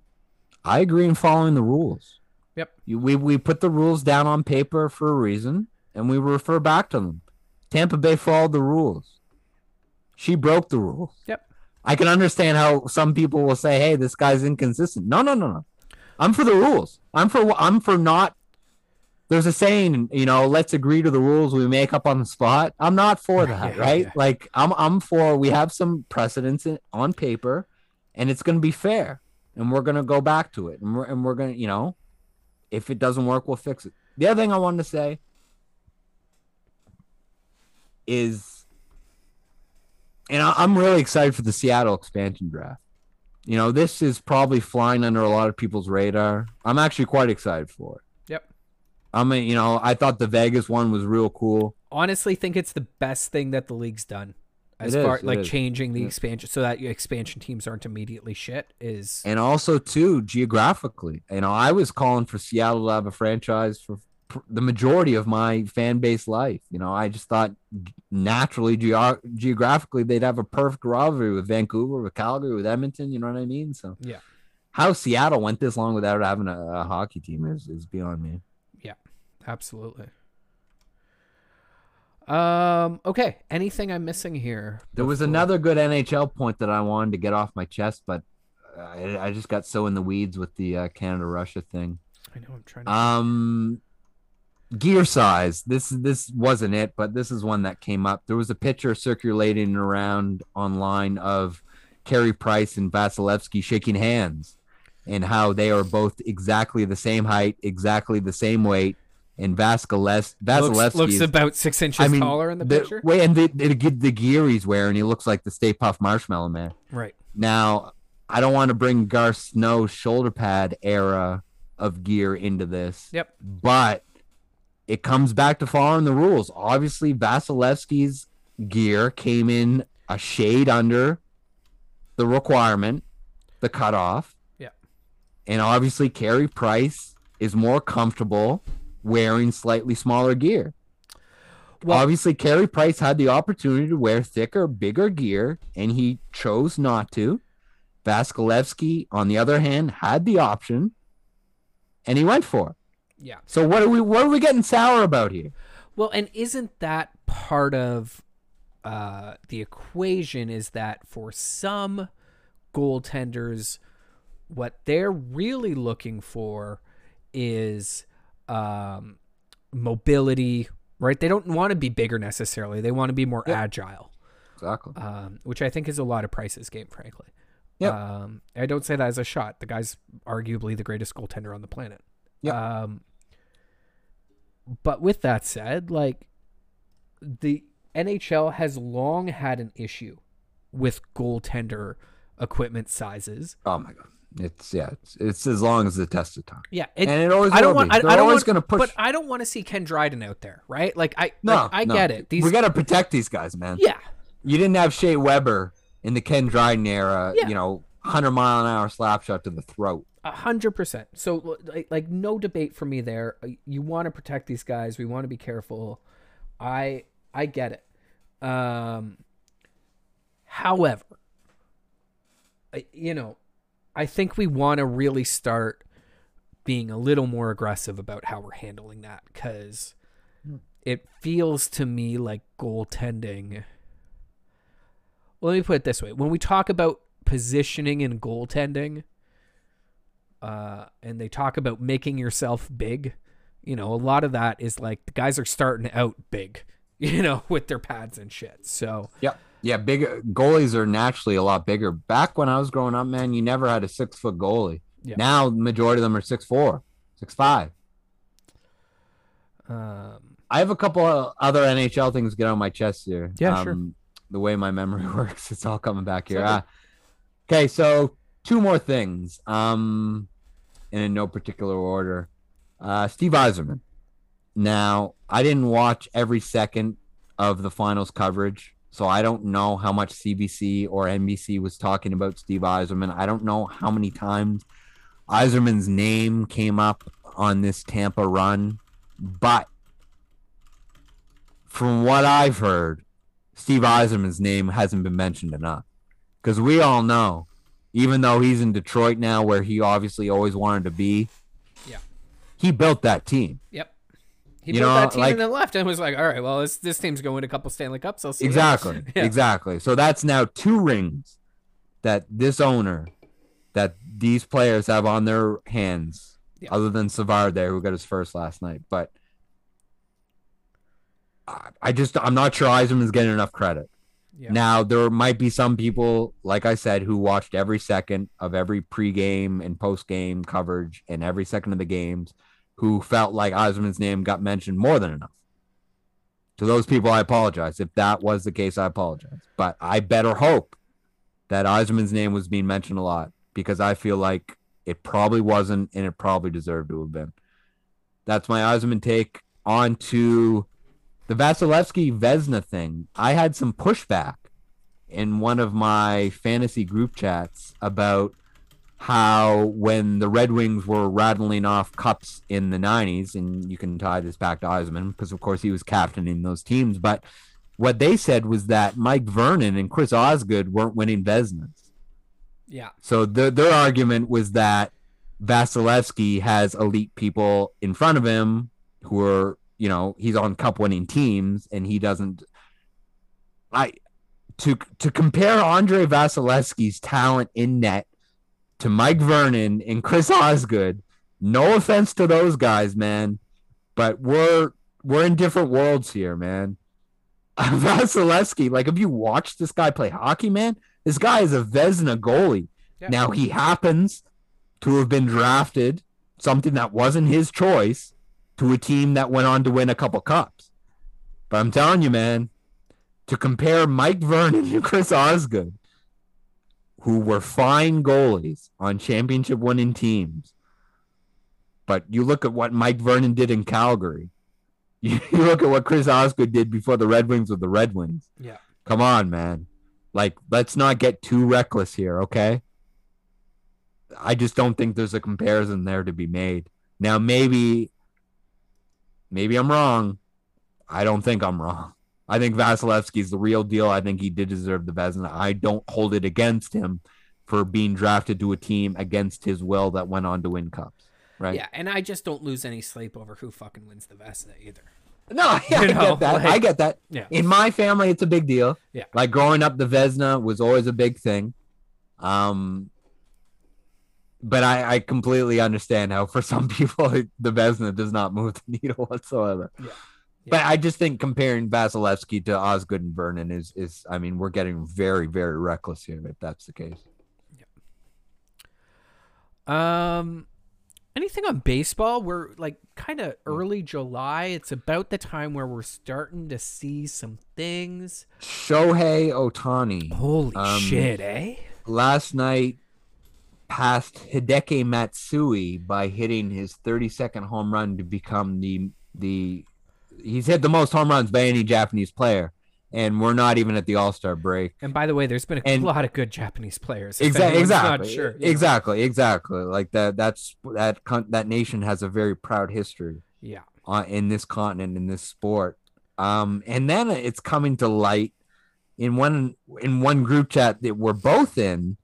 Uh, a guy posted an ESPN uh, meme blurb thing here that that claims, and I can't believe this is this is true, but it claims that Ohtani has yet to take batting practice all year. That's so funny. Yeah, That's Angels funny. hitting coach Jeremy Reed says Shohei Ohtani has not taken any batting practice the whole year. Ohtani leads Major League Baseball in home runs with 32, above a guy in Vlad Guerrero Jr., who most years would be a shoe in for the MVP. Yeah. But when you factor in that Ohtani is going out every what fifth day and pitching. Now I know the Yankees did rough him up there in the Bronx a couple weeks ago, but. I'll tell you, man, Ohtani mania was alive in the Bronx. Like it was Yeah. like Yeah, it's like it was like Madonna was in town in the '90s, man. Yeah. Um, you want to see a fan base? I can only imagine back home in Japan what it must be like. Oh my god. I mean, this guy must just be Lady Gaga meets. Well, I mean, you know, would- Lady Gaga meets Joe Rogan I would popularity, bet right? dollars to donuts that Major League Baseball is going to have a Japanese game at the end of the preseason next Yep. year. That NFL London stuff. ex- yeah, that'll be Sho-. Shohei Ohtani will have his last preseason start, um, and they'll jam fifty thousand people into the biggest building they can find. Probably a former Olympic venue. Yeah, or probably. or maybe one of you know the the pro stadiums over there. I'm not. I know they're not short on them. Yeah. Yeah. No, it's just uh you know the only thing that was holding this guy back was injury the past couple years, right? The Yeah. arm trouble. I still do believe his his future is is a full time bat. I I think at some point. Whether it's another Tommy John or another shoulder surgery, they're going to say, "Hey, look, man, the way you're hitting the I mean, baseball, watching him pitch is fucking no, nutty too. it is, Though. It is. He, he's he's a bona fide star doing both. Yeah. And there's a lot of Babe Ruth comparisons. The reason they're not fair is when Babe Ruth played for the Red Sox, he was primarily a pitcher. When he played for the Yankees, he was primarily a hitter. He was never He- doing Babe- both. No, exactly. Herman Ruth, the Big Bambino, the Big Bambino, the Sultan of SWAT never did what Ohtani's doing right now. Yeah. And excuse my Sandlot references. I couldn't help myself. Um, uh, th- this is an admittedly very stupid question. There is an old phrase in baseball that everyone wins 50 games, everyone loses 50 games, That's a West Wing quote. and we're just trying to figure out what we're doing with the other 62. That's a Toby Ziegler West Wing quote, and we've had three West Wing quotes. I think I, I think I, I think it's an old, I think it is an old baseball phrase though. I've heard it in more it is, than it just is, from it is. Toby. It is. Oh, of Yeah. course, of Yeah. course. But Okay. the tight end of the West. Will the Orioles or the Diamondbacks not win 50 games? I'll tell you, man. If if Arizona is, and honestly, to a lesser extent, Baltimore, if they're going to play all road games, that would certainly be the case. Uh, of course, Arizona broke that. What was it, 32 straight there last week or whatever it was? Baltimore, I think, behind them at 18 or whatever. It was. Yeah. I'll tell you, Baltimore's got an outfielder named Cedric Mullins, who I have on my fantasy team right now, who is looking pretty five tool, and he's looking pretty good. Uh, Baltimore's got a couple players. Mountcastle, he's hitting the ball well. Uh, yeah, Baltimore in a couple of years could be something, but of course, in the AL East, they're probably not gonna be. Um, if they were like the Jays, you know, during the Vernon Wells years, if they just played in another division, they probably would have done quite well. But they play in the AL East. Um, to answer your question, yeah, that's a possibility, man. And the worst part about it is if you look at the Diamondbacks on paper, they've got some talent, man. They've got some arms, they've got some bats. I don't know how that that Tolavulu or Tolavalu guy still has a managing job there. I mean, some of his post game quotes during that losing streak were, I mean, oh my god, man. I, I just I wanted to get out the violin, right? I mean, it was it was just cry yourself to sleep type material. Yeah. Um yeah. I mean, two terrible teams. Uh, that is certainly in play. I don't know their current records, but yeah. Okay, how about this? Are the Red Sox contenders or pretenders? It's a good question, man. Coming in, coming into this year, no one took them seriously at all. No, no, 54 and 34. A lot of people thought they were going to have the worst rotation in the majors. They're looking to get former Cy Young winner back, Chris Sale. Um, they're looking to get him back, I think, in early August, which is scarily not that far away anymore.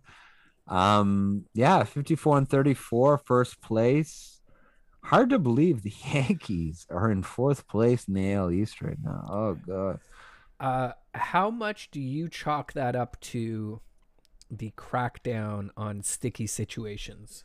Well, it's affect Gerrit Cole, clearly. Uh, I that think it would- contract looks real scary. If if this is the new normal, yeah. Yeah. Um, I think it was affecting Trevor Bauer before the uh, allegations have come to light and have taken him out of baseball Yeah. for the uh, pretty immediate interim, indefinite I just future. I uh, back to like conspiracy theory nonsense. Like Mm. you just got to wonder like the, The guys the guy signed for 300 million dollars, the rules changed so that he's fucking useless and all of a sudden accusations appear out of thin air. Well, Which does not I, and- I, think similar useless. I think useless is a strong word because Sorry, he still useless was, is wrong. Yeah. But like he still was like a, a top ten pitcher. He just wasn't the number one guy in the sport. uh, I, I I would argue that if you let this play out for a while where yeah, he didn't get to use any sticky stuff, uh, he wouldn't be he might be average or above average, but he wasn't going to the be end of the day, top yeah. 30. at the end of the day, offense is up, spin rates are down across the league. Yeah.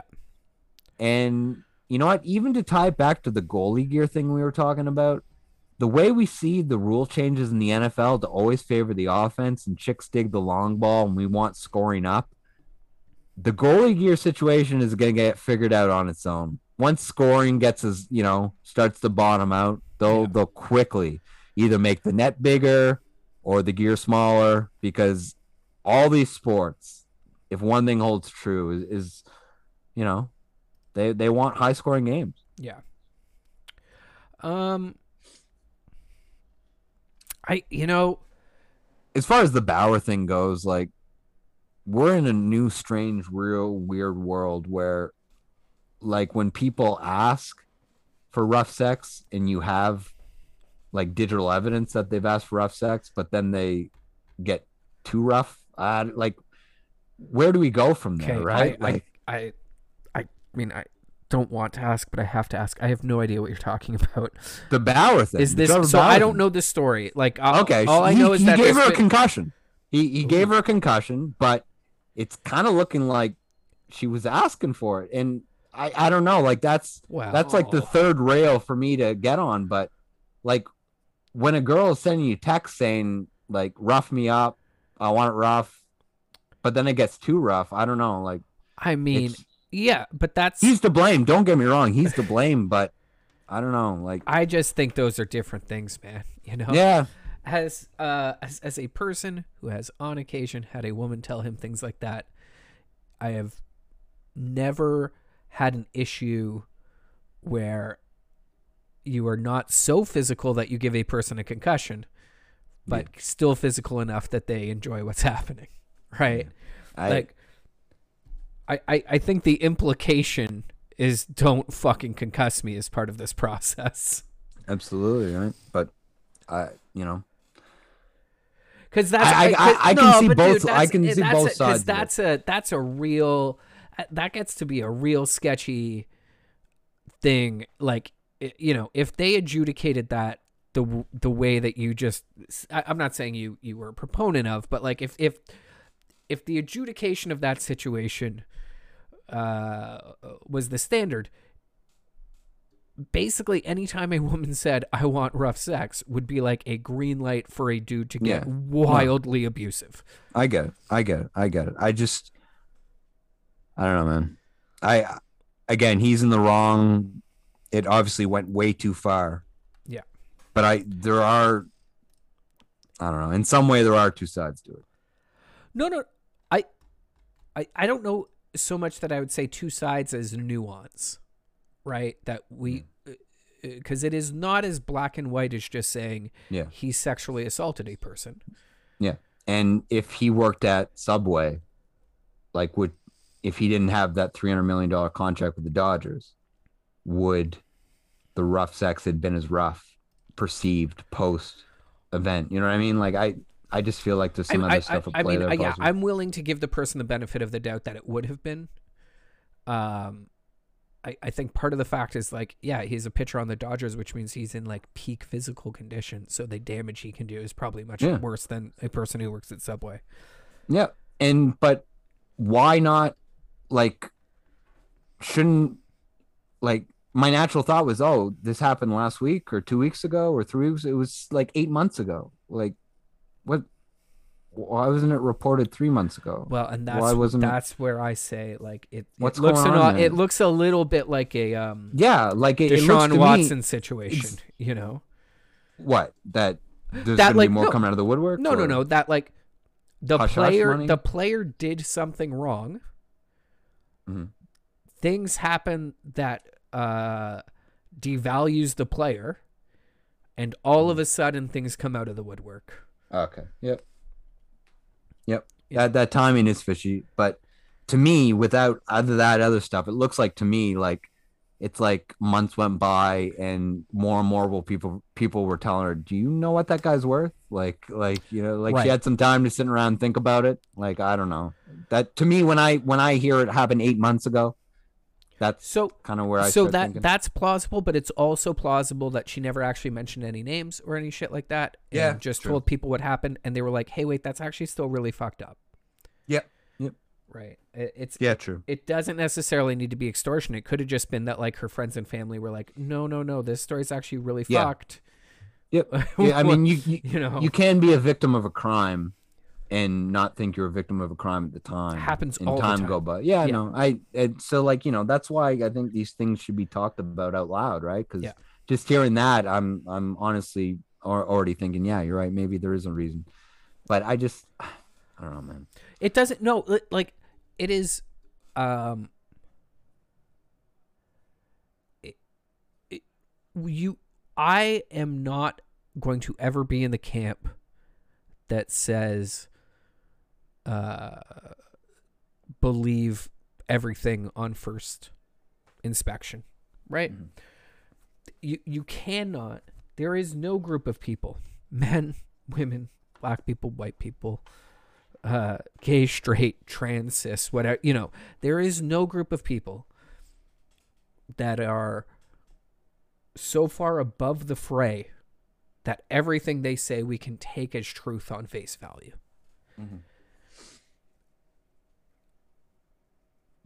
At the same time, I think you can make an attempt to offer everyone goodwill and the benefit of the doubt.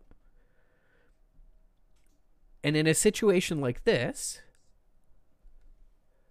what you what I try to do at least is offer the benefit of the doubt to both parties, right? Uh, the woman says, "Hey, I said I was into rough sex, but he like beat the shit out of me and gave me a concussion." And presumably, Trevor Bauer is saying she said she was into rough sex. I was just trying to have rough sex, Mm. and then Trying not to under deliver, right? yeah, right. I, I didn't want to like didn't didn't want to come up short. Um, Because like let's not beat around the bush here. Like we all know with these types of women, if he were to under deliver, you know what I mean? Like it would be seen as like, oh, like you know, he didn't have it in him or I- it wasn't good enough. You know what I mean? I like guess, but dude, like the guy's a major league pitcher on the Dodgers worth two hundred fifty million dollars. Like, if he under delivers for a woman, the next one's no, I, I get it. I ten get seconds it. away, right? I get it. I get it. I it's get not I like you or me, you know. Whereas like I just- you know, this ten is saying she wants Yeah. it, so I got to fucking really gonna work hard on this, right? Um, I just I worry we're getting to a place where this could happen to any of us at any second. No, like it- I'm not saying all of us would have it in us to go that and go. You know what I mean? But like, I no, feel no. and I, I, more I, and more girls are asking for that, and there's going to be more and more of this, I, so and I we might as well get it all in the open now. I I think the concern that's legitimate is you know the the concept of uh, quote unquote believe all women, which was a thing that we were doing for a little bit, and I think we have backed off of since. Well, as Bill Maher said, and I thought he was very correct. Uh, you know, believe most, but when it's a guy like Andrew Cuomo, I think uh, we can all agree that uh, the the smoke to the fire there was legit with Andrew Cuomo. Yeah, and and I think and I think that's kind of the is like in, in cases where the person has nothing to gain from it, I think it makes a lot of sense to be uh, supportive and and just kind of believing them on first blush in in most cases. But if we create a culture where a person can just ruin someone else's life um, by saying something happened, that is, of course, that's going to get abused. It, of course, there will be some people, a very, a very, very important to point out, a very small minority, right? I am not in the all women are psycho bitches camp, and if you let them do this, they'll just fucking go out there ruining all our lives. Like that's not true. No, it's all case by case. But there's but there's going to be a handful. And as you grow with money and power, you are more likely to be a target for those handful. Um so someone once famously said, uh, "All money does is attract a higher class of scumbag." that's that's probably a good phrase. So yeah, do I worry about something like this ever happening to me? No, cuz I'm a guy who hosts a podcast with my buddy Nick and you know has has a middle management job and uh, you know just out there trying to make a good living and and loving my wife and all that good stuff. Yeah. But if a guy's a like major league baseball player and worth 300 million dollars and and all was good until he started ghosting you. You know what I mean? Like Uh, Right. maybe no, no, no. maybe That- so so like I don't think it is beyond the pale to ask the question. I really don't. But going back to my point before, if we try to treat both positions with with goodwill, um, was a concept called like you, you you know how people talk about like straw manning an argument, like oh you're just building Yep. this straw man to argue Yep. against, even though it's red not actually- herrings. Yeah, and- exactly fallacies. the uh the opposite is steel manning an argument. So I'm actually going to try to boost your argument as best I can and argue with that because I uh, you know, I am so in belief of my position that I will try to take the best version of your argument and, and argue against that. So if you try to steel man both sides of this, it, it's it pro- there's no like it, I think it comes out a little more on the girl's side, but it's not like a clear cut thing. And society doesn't have a lot of room for nuance right now. You know, it's a lot of you are a good guy or you're a bad guy. You're a Yep. racist or you're not. You're a sexist or you're not. You're a Mm, you're rapist or you're not. So Left or right? Yeah so you know when i when i look at it all do i think it is more likely that the woman experienced harm um that was unnecessary? I, I think that's more likely. Do i think it is impossible that she is a jealous ex-girlfriend who is trying to get a paycheck?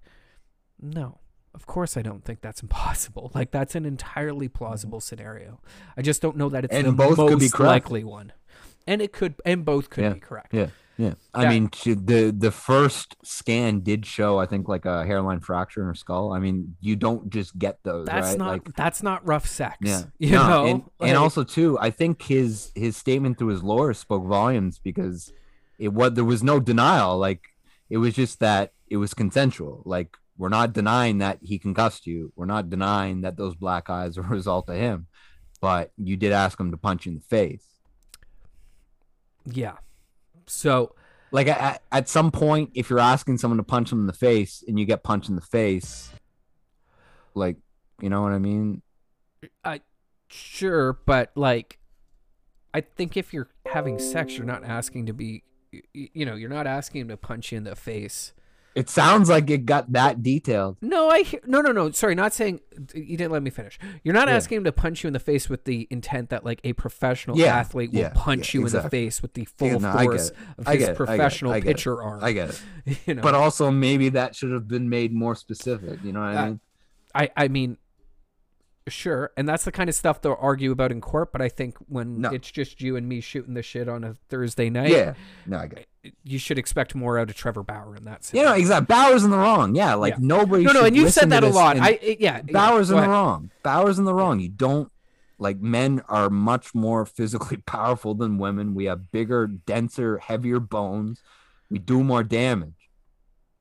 Like I was raised never to lay a finger on a woman, not even to contemplate. You know, even if she hit you with a, a closed fist, you know, nothing. So don't get me wrong, Trevor Bauer is in the wrong. I'm just scared as a guy who's on Bumble, as a guy who's on Tinder, as a single male in 2021. I am scared that that could be me or someone similar to me in a similar situation where and again i would never put myself in a situation where a woman is ever going to be have to go get treated at an er after an encounter with me right Well, and I th- so- and I think that's the difference, right? yeah Is that that, is like, the difference That if is the difference. you're if you're not that person, then you shouldn't have anything to be scared No, of. no, no, no. I again, but I what worries me is a was it all good until he stopped replying to her messages until the ghosting started and then she said, "Oh, well suddenly I think, you know what I mean? Like that's my first question. And B, you know, like the reason I felt it was important and the reason like once Bauer and the spin rates got brought up and he's on my fantasy team, I'm in first place. I need him pitching down the stretch.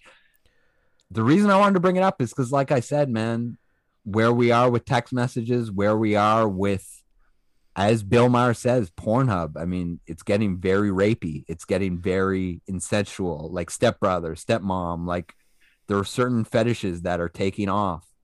It sounds like a lot more women are interested in rougher sex than they were 15, 20 years ago. Whether people want to admit that, like to hear it, I feel like it's the truth.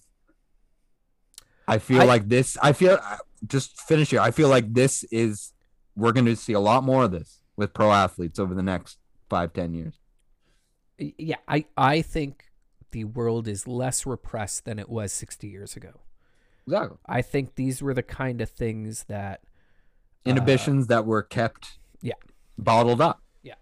We're in a more free liberal society, right? Yeah, we thought we thought the to quote- '60s were free. Like Yeah, we to- fucking have pushed it much Yeah. further. To quote Lady Gaga, we were born this way, right? Yeah. Um, yeah, I I think it's fine. Like, I I, I think in most cases it's going to be fine. Hmm. Um,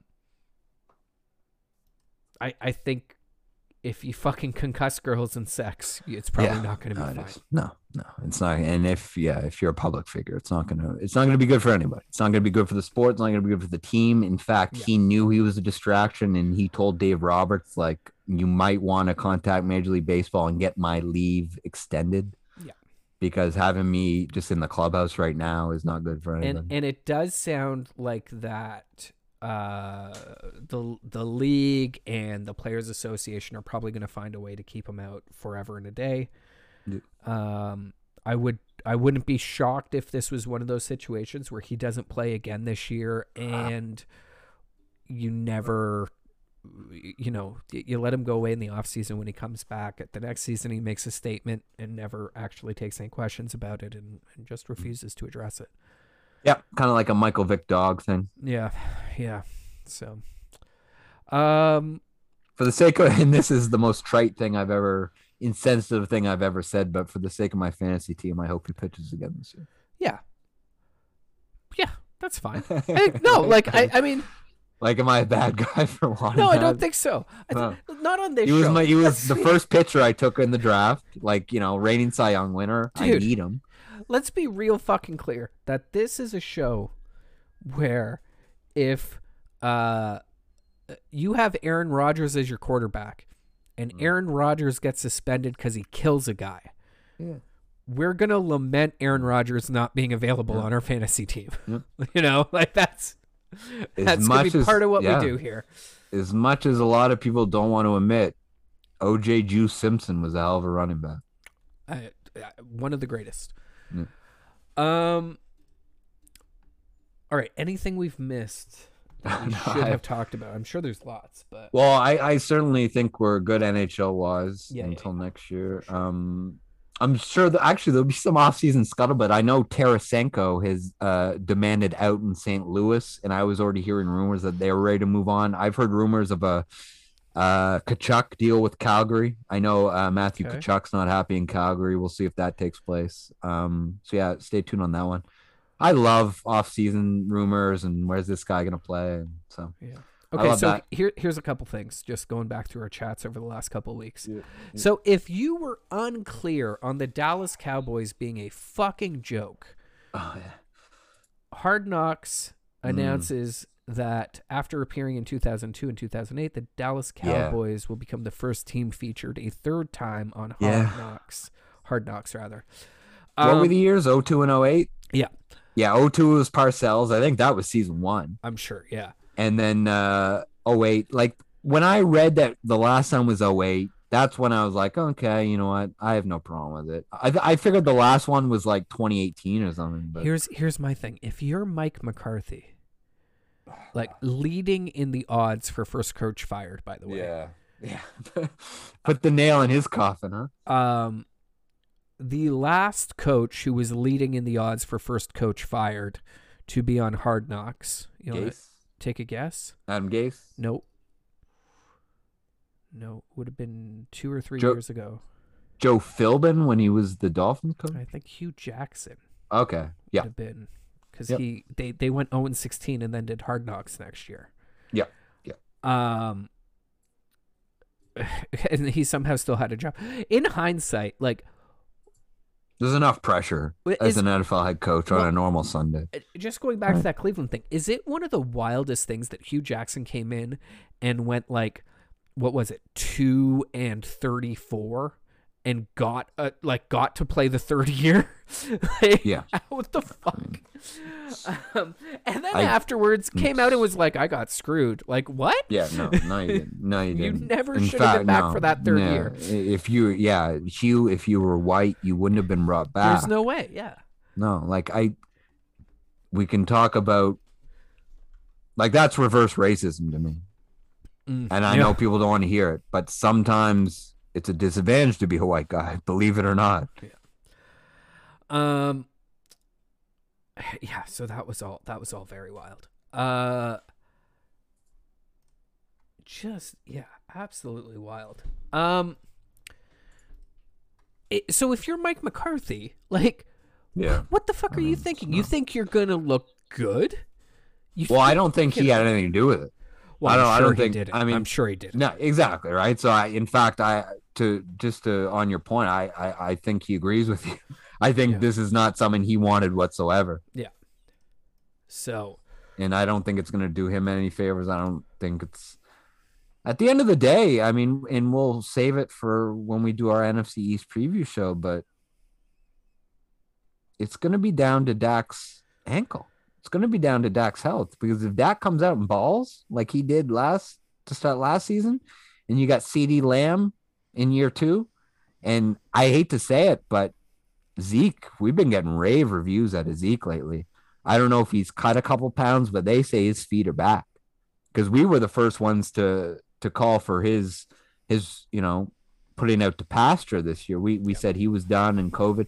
It sounds like any ill effects left over from the COVID recovery are gone. It sounds like his feet are fast as they've. Now, of course, we've heard this many a times before, right? Like, you know, I'm training smarter, not harder. I've never looked better. I've never been quicker. All this stuff, and then Yeah. they've got nothing left. But it sounds like we're gonna get more closer to the Zeke of old this year. Now, I'll believe it when I see it. Yeah. Um, they still have concerns on a once dominant O line with age and injury, but I I think it's gonna come down to Dak. We'll see. I get the Dak position. I I just wonder, does it even matter with that defense? Have Well, they uh, they drafted enough. the kid uh, out of TCU, was it? You Uh, can't Mike, draft uh, one guy to oh, turn yeah, around your defense usually. Yeah, yeah, Micah Parsons out of Penn State. He takes Sean Lee's spot. They've still got a. I mean, They still if got you're some studs if you're gonna have one guy do something, then it's going to be a middle linebacker. But still, like, Yeah. No, I mean they, they, have they enough a- issues, you know. Yep, they uh they need Demarcus Lawrence to earn his paycheck first and foremost. Yeah. Getting paid as what like a top five rusher, and what do you have like two sacks last year? Yeah. So first and foremost, they got to get Demarcus Lawrence back going, or they got to cut him and use that money elsewhere. Um, and they've got issues in the defensive secondary, but eh, I think they'll be all right. I I don't think they're the best defense. I don't, but I don't think they're the worst. I I think Mike Nolan had a lot to do with it last year. And I think getting rid of Mike Nolan is gonna hurt, is gonna help them. So yeah, I think the Cowboys D is gonna be all right. I think the Cowboys are gonna be all right. Okay. Well, we'll talk about it in eight weeks. Um, you want to talk about the Rachel Nichols thing for one second? Because I, Yeah, I, go I for just it. have You one take take on on it, really. Yeah, no, So- you take the lead on it. Uh, and anyone who hasn't been keeping up, Rachel Nichols, there, there was a video camera set up in the NBA bubble in the end of the last season, um, but it was set up in her hotel room so that she could do uh, her hits on the jump or you know whatever other show she was doing during the day. Um, and she left that camera on and was caught on a phone call with one of the guys from LeBron's team. Um, basically saying, uh, "Hey, uh, Maria, they're they're putting Maria on the main show, and I get that they have a problem with diversity, but don't take away my thing. And I've been through all this before, and you know, with the woman stuff and." The, the guy from LeBron's camp says something like, I got to tell you, between Me Too and Black Lives Matter, I'm just tired. And they both go, ha ha ha ha ha ha ha. And so I guess there was a video of this on uh, ESPN Deadspin, servers yeah. because she, you know, didn't turn the camera off in her room. So Mm. just real quickly here, anybody on the privacy front, fuck off. She could turn the camera off. Like Mm. that So self inflicted. it's 100% self-inflicted here. It's like that that no one has been saying about the MP on the Zoom calls who showed his dick twice. Like, Yeah. oh, there's real privacy concerns here. It's like, Yeah. no, he just shouldn't have shown his dick. He knows how to turn his camera off. Like, figure it out, right? Shout out to Jeffrey Toobin of Yes, CNN him fame. as well, who masturbated, which is way worse. No, exactly. Um, Disgusting. really gross on a work call. Like, I actually couldn't even imagine like being on a work no. call and being like, now's a good time to rub one out. Uh, Or just disable your camera. Like it's not hard. Yeah. Um so somebody in ESPN takes a cell phone video of this and sends it around. Uh and people are pissed. Um and not just low-level people but like Jalen Rose was pissed. Adrian Wojnarowski was pissed. Uh, Woj was quoted as saying to an ESPN executive at some point that she is quote not a team player end quote. Um. Th- again, this is all stuff that happened in the bubble last year and and it had been a year and everybody kind of thought it was over but a new york times article came out over the weekend that really detailed the whole fucking thing and since then she has been removed from halftime and pregame coverage Okay. I didn't Uh, know. Uh, I didn't know she'd been taken off air at all. she's still on her three o'clock show or whatever but she's Oh not yeah, doing yeah. she- Well, no choice there. yeah but she got taken off the sideline reporting Okay. and replaced with a black woman Okay. Um, and so I I'm of two minds because on the one hand, I think she probably has a fair point of like, hey, the network clearly has a problem with diversity and them trying to fix it shouldn't come at my expense. I worked hard for this job. Why should I lose it just because I'm not a diverse person? Um, and then on the other hand, I think, hey, Rachel Nichols, I would like to introduce you to Michelle Beadle, who you pushed out of her job. And when you talk about having been on the end of this with the woman thing, you pushed a woman out of her hosting gig on ESPN because you wanted it. So what goes around comes around, I think is the phrase that's appropriate here. Um, if you are unhappy that there are people leveraging their leverage, that's fine, but you did the same thing like three years ago. Beadle had three or four years left on her deal, and they had to pay her out because you said you weren't going to stick around unless you got her job. So, you know, be as offended as you want. NBA NBA uh, Reddit is all on Rachel Nichols' side, and that's cool, I guess. Michelle Beadle posted to Instagram, uh, "How was your weekend?" with everyone laughing from Goodfellas, which, like, perfect. Beadle's the greatest. you Yeah, know? that Ray Liotta gif is one of my favorite ones. yeah. Because I Uh, mean, growing up watching Goodfellas, we always used to make fun of that, and like just to be able to use it as a laugh reaction. Now I love it. Yeah. Um, uh, do I think it's great? I do. I don't think hiring decisions should be made on race or gender. No, Like they should be made on capability. Yes, You know. So Man.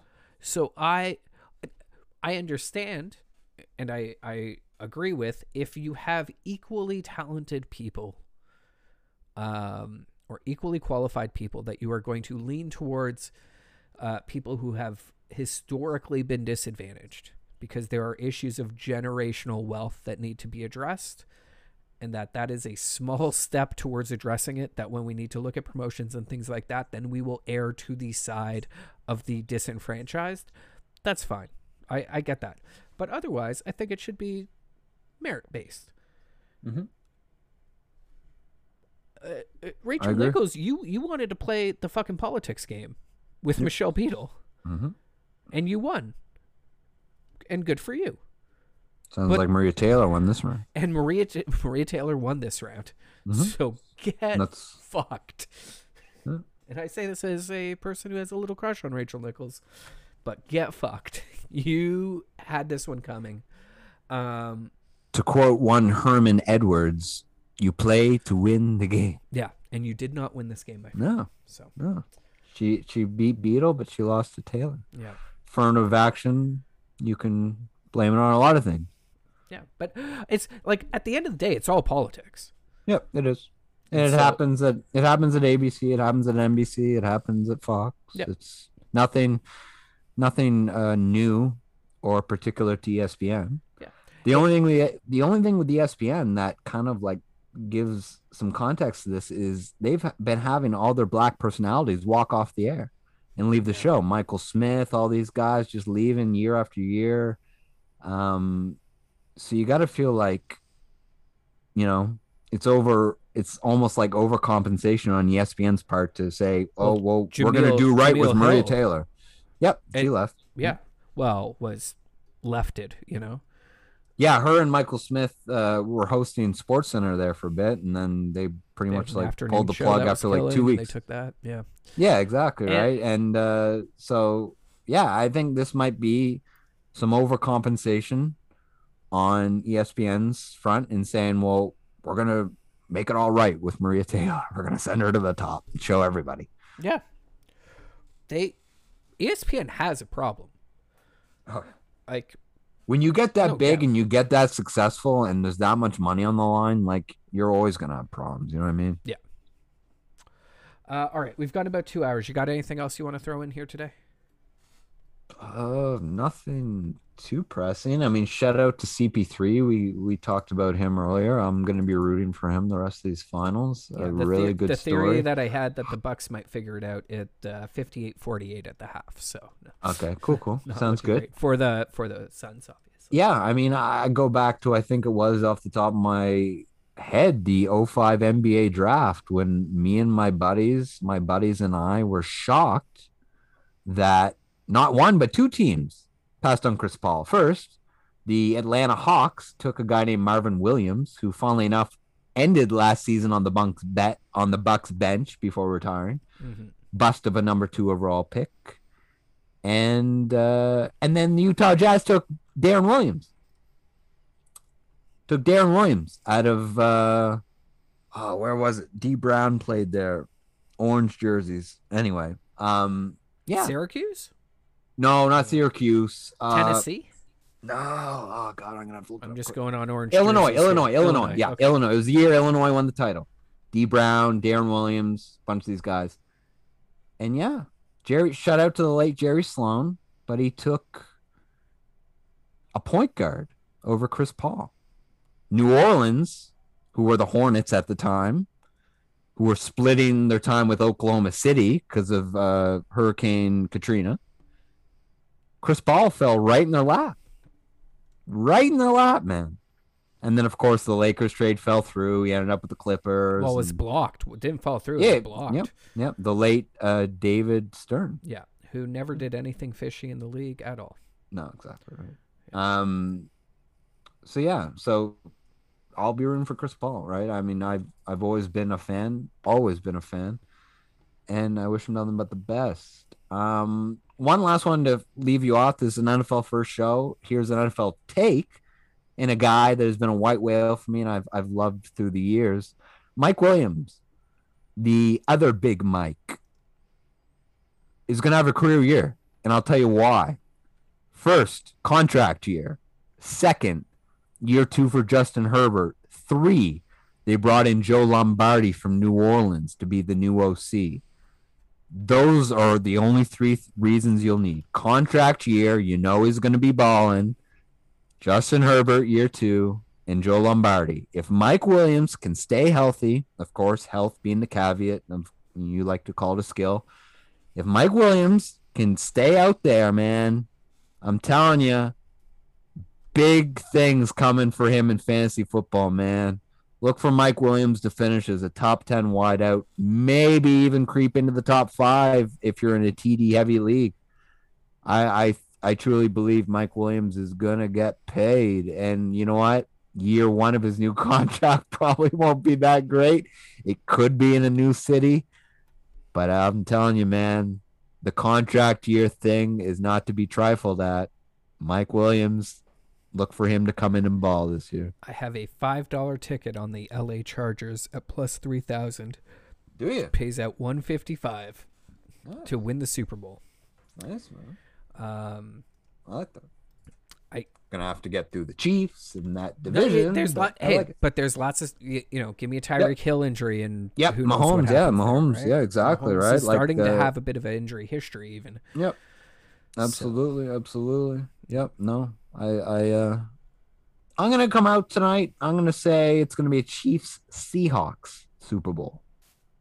Like I know we we leave that for our last divisional preview, but hey, I'm feeling Randy here in early July. I'm gonna say Seahawks Chiefs. How's that? I Some people that some people are gonna say that chalk pussy, but you know what? Fuck you guys.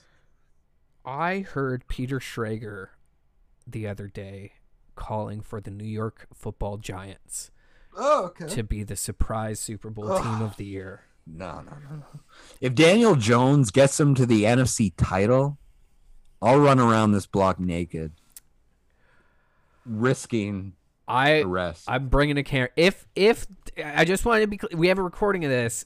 yeah. If this happens, I'm bringing a cam. I'm going to Yep. Moncton. I'm bringing a camera. right.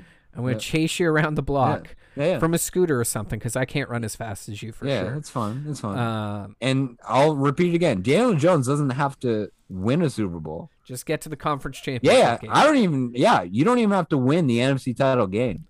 Get there, get there, and I firmly comfortable saying it because it's just not gonna happen.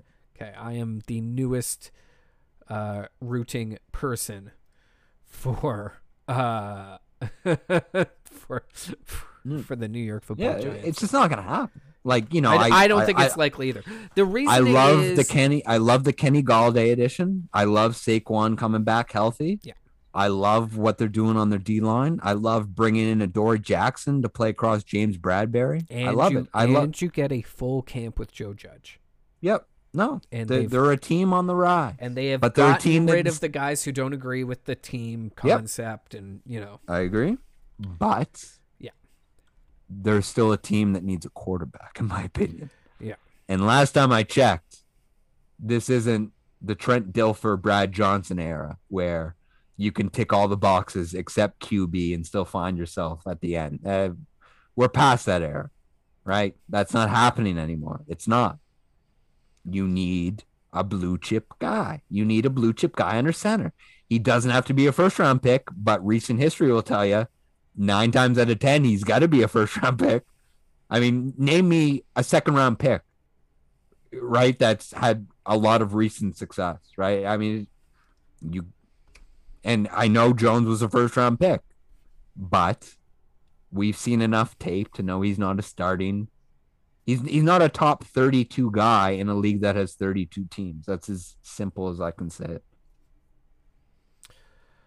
All right. With that said, starting next week, it, man, it's my favorite time of year because if we start these shows, that means football's close, baby. Yep.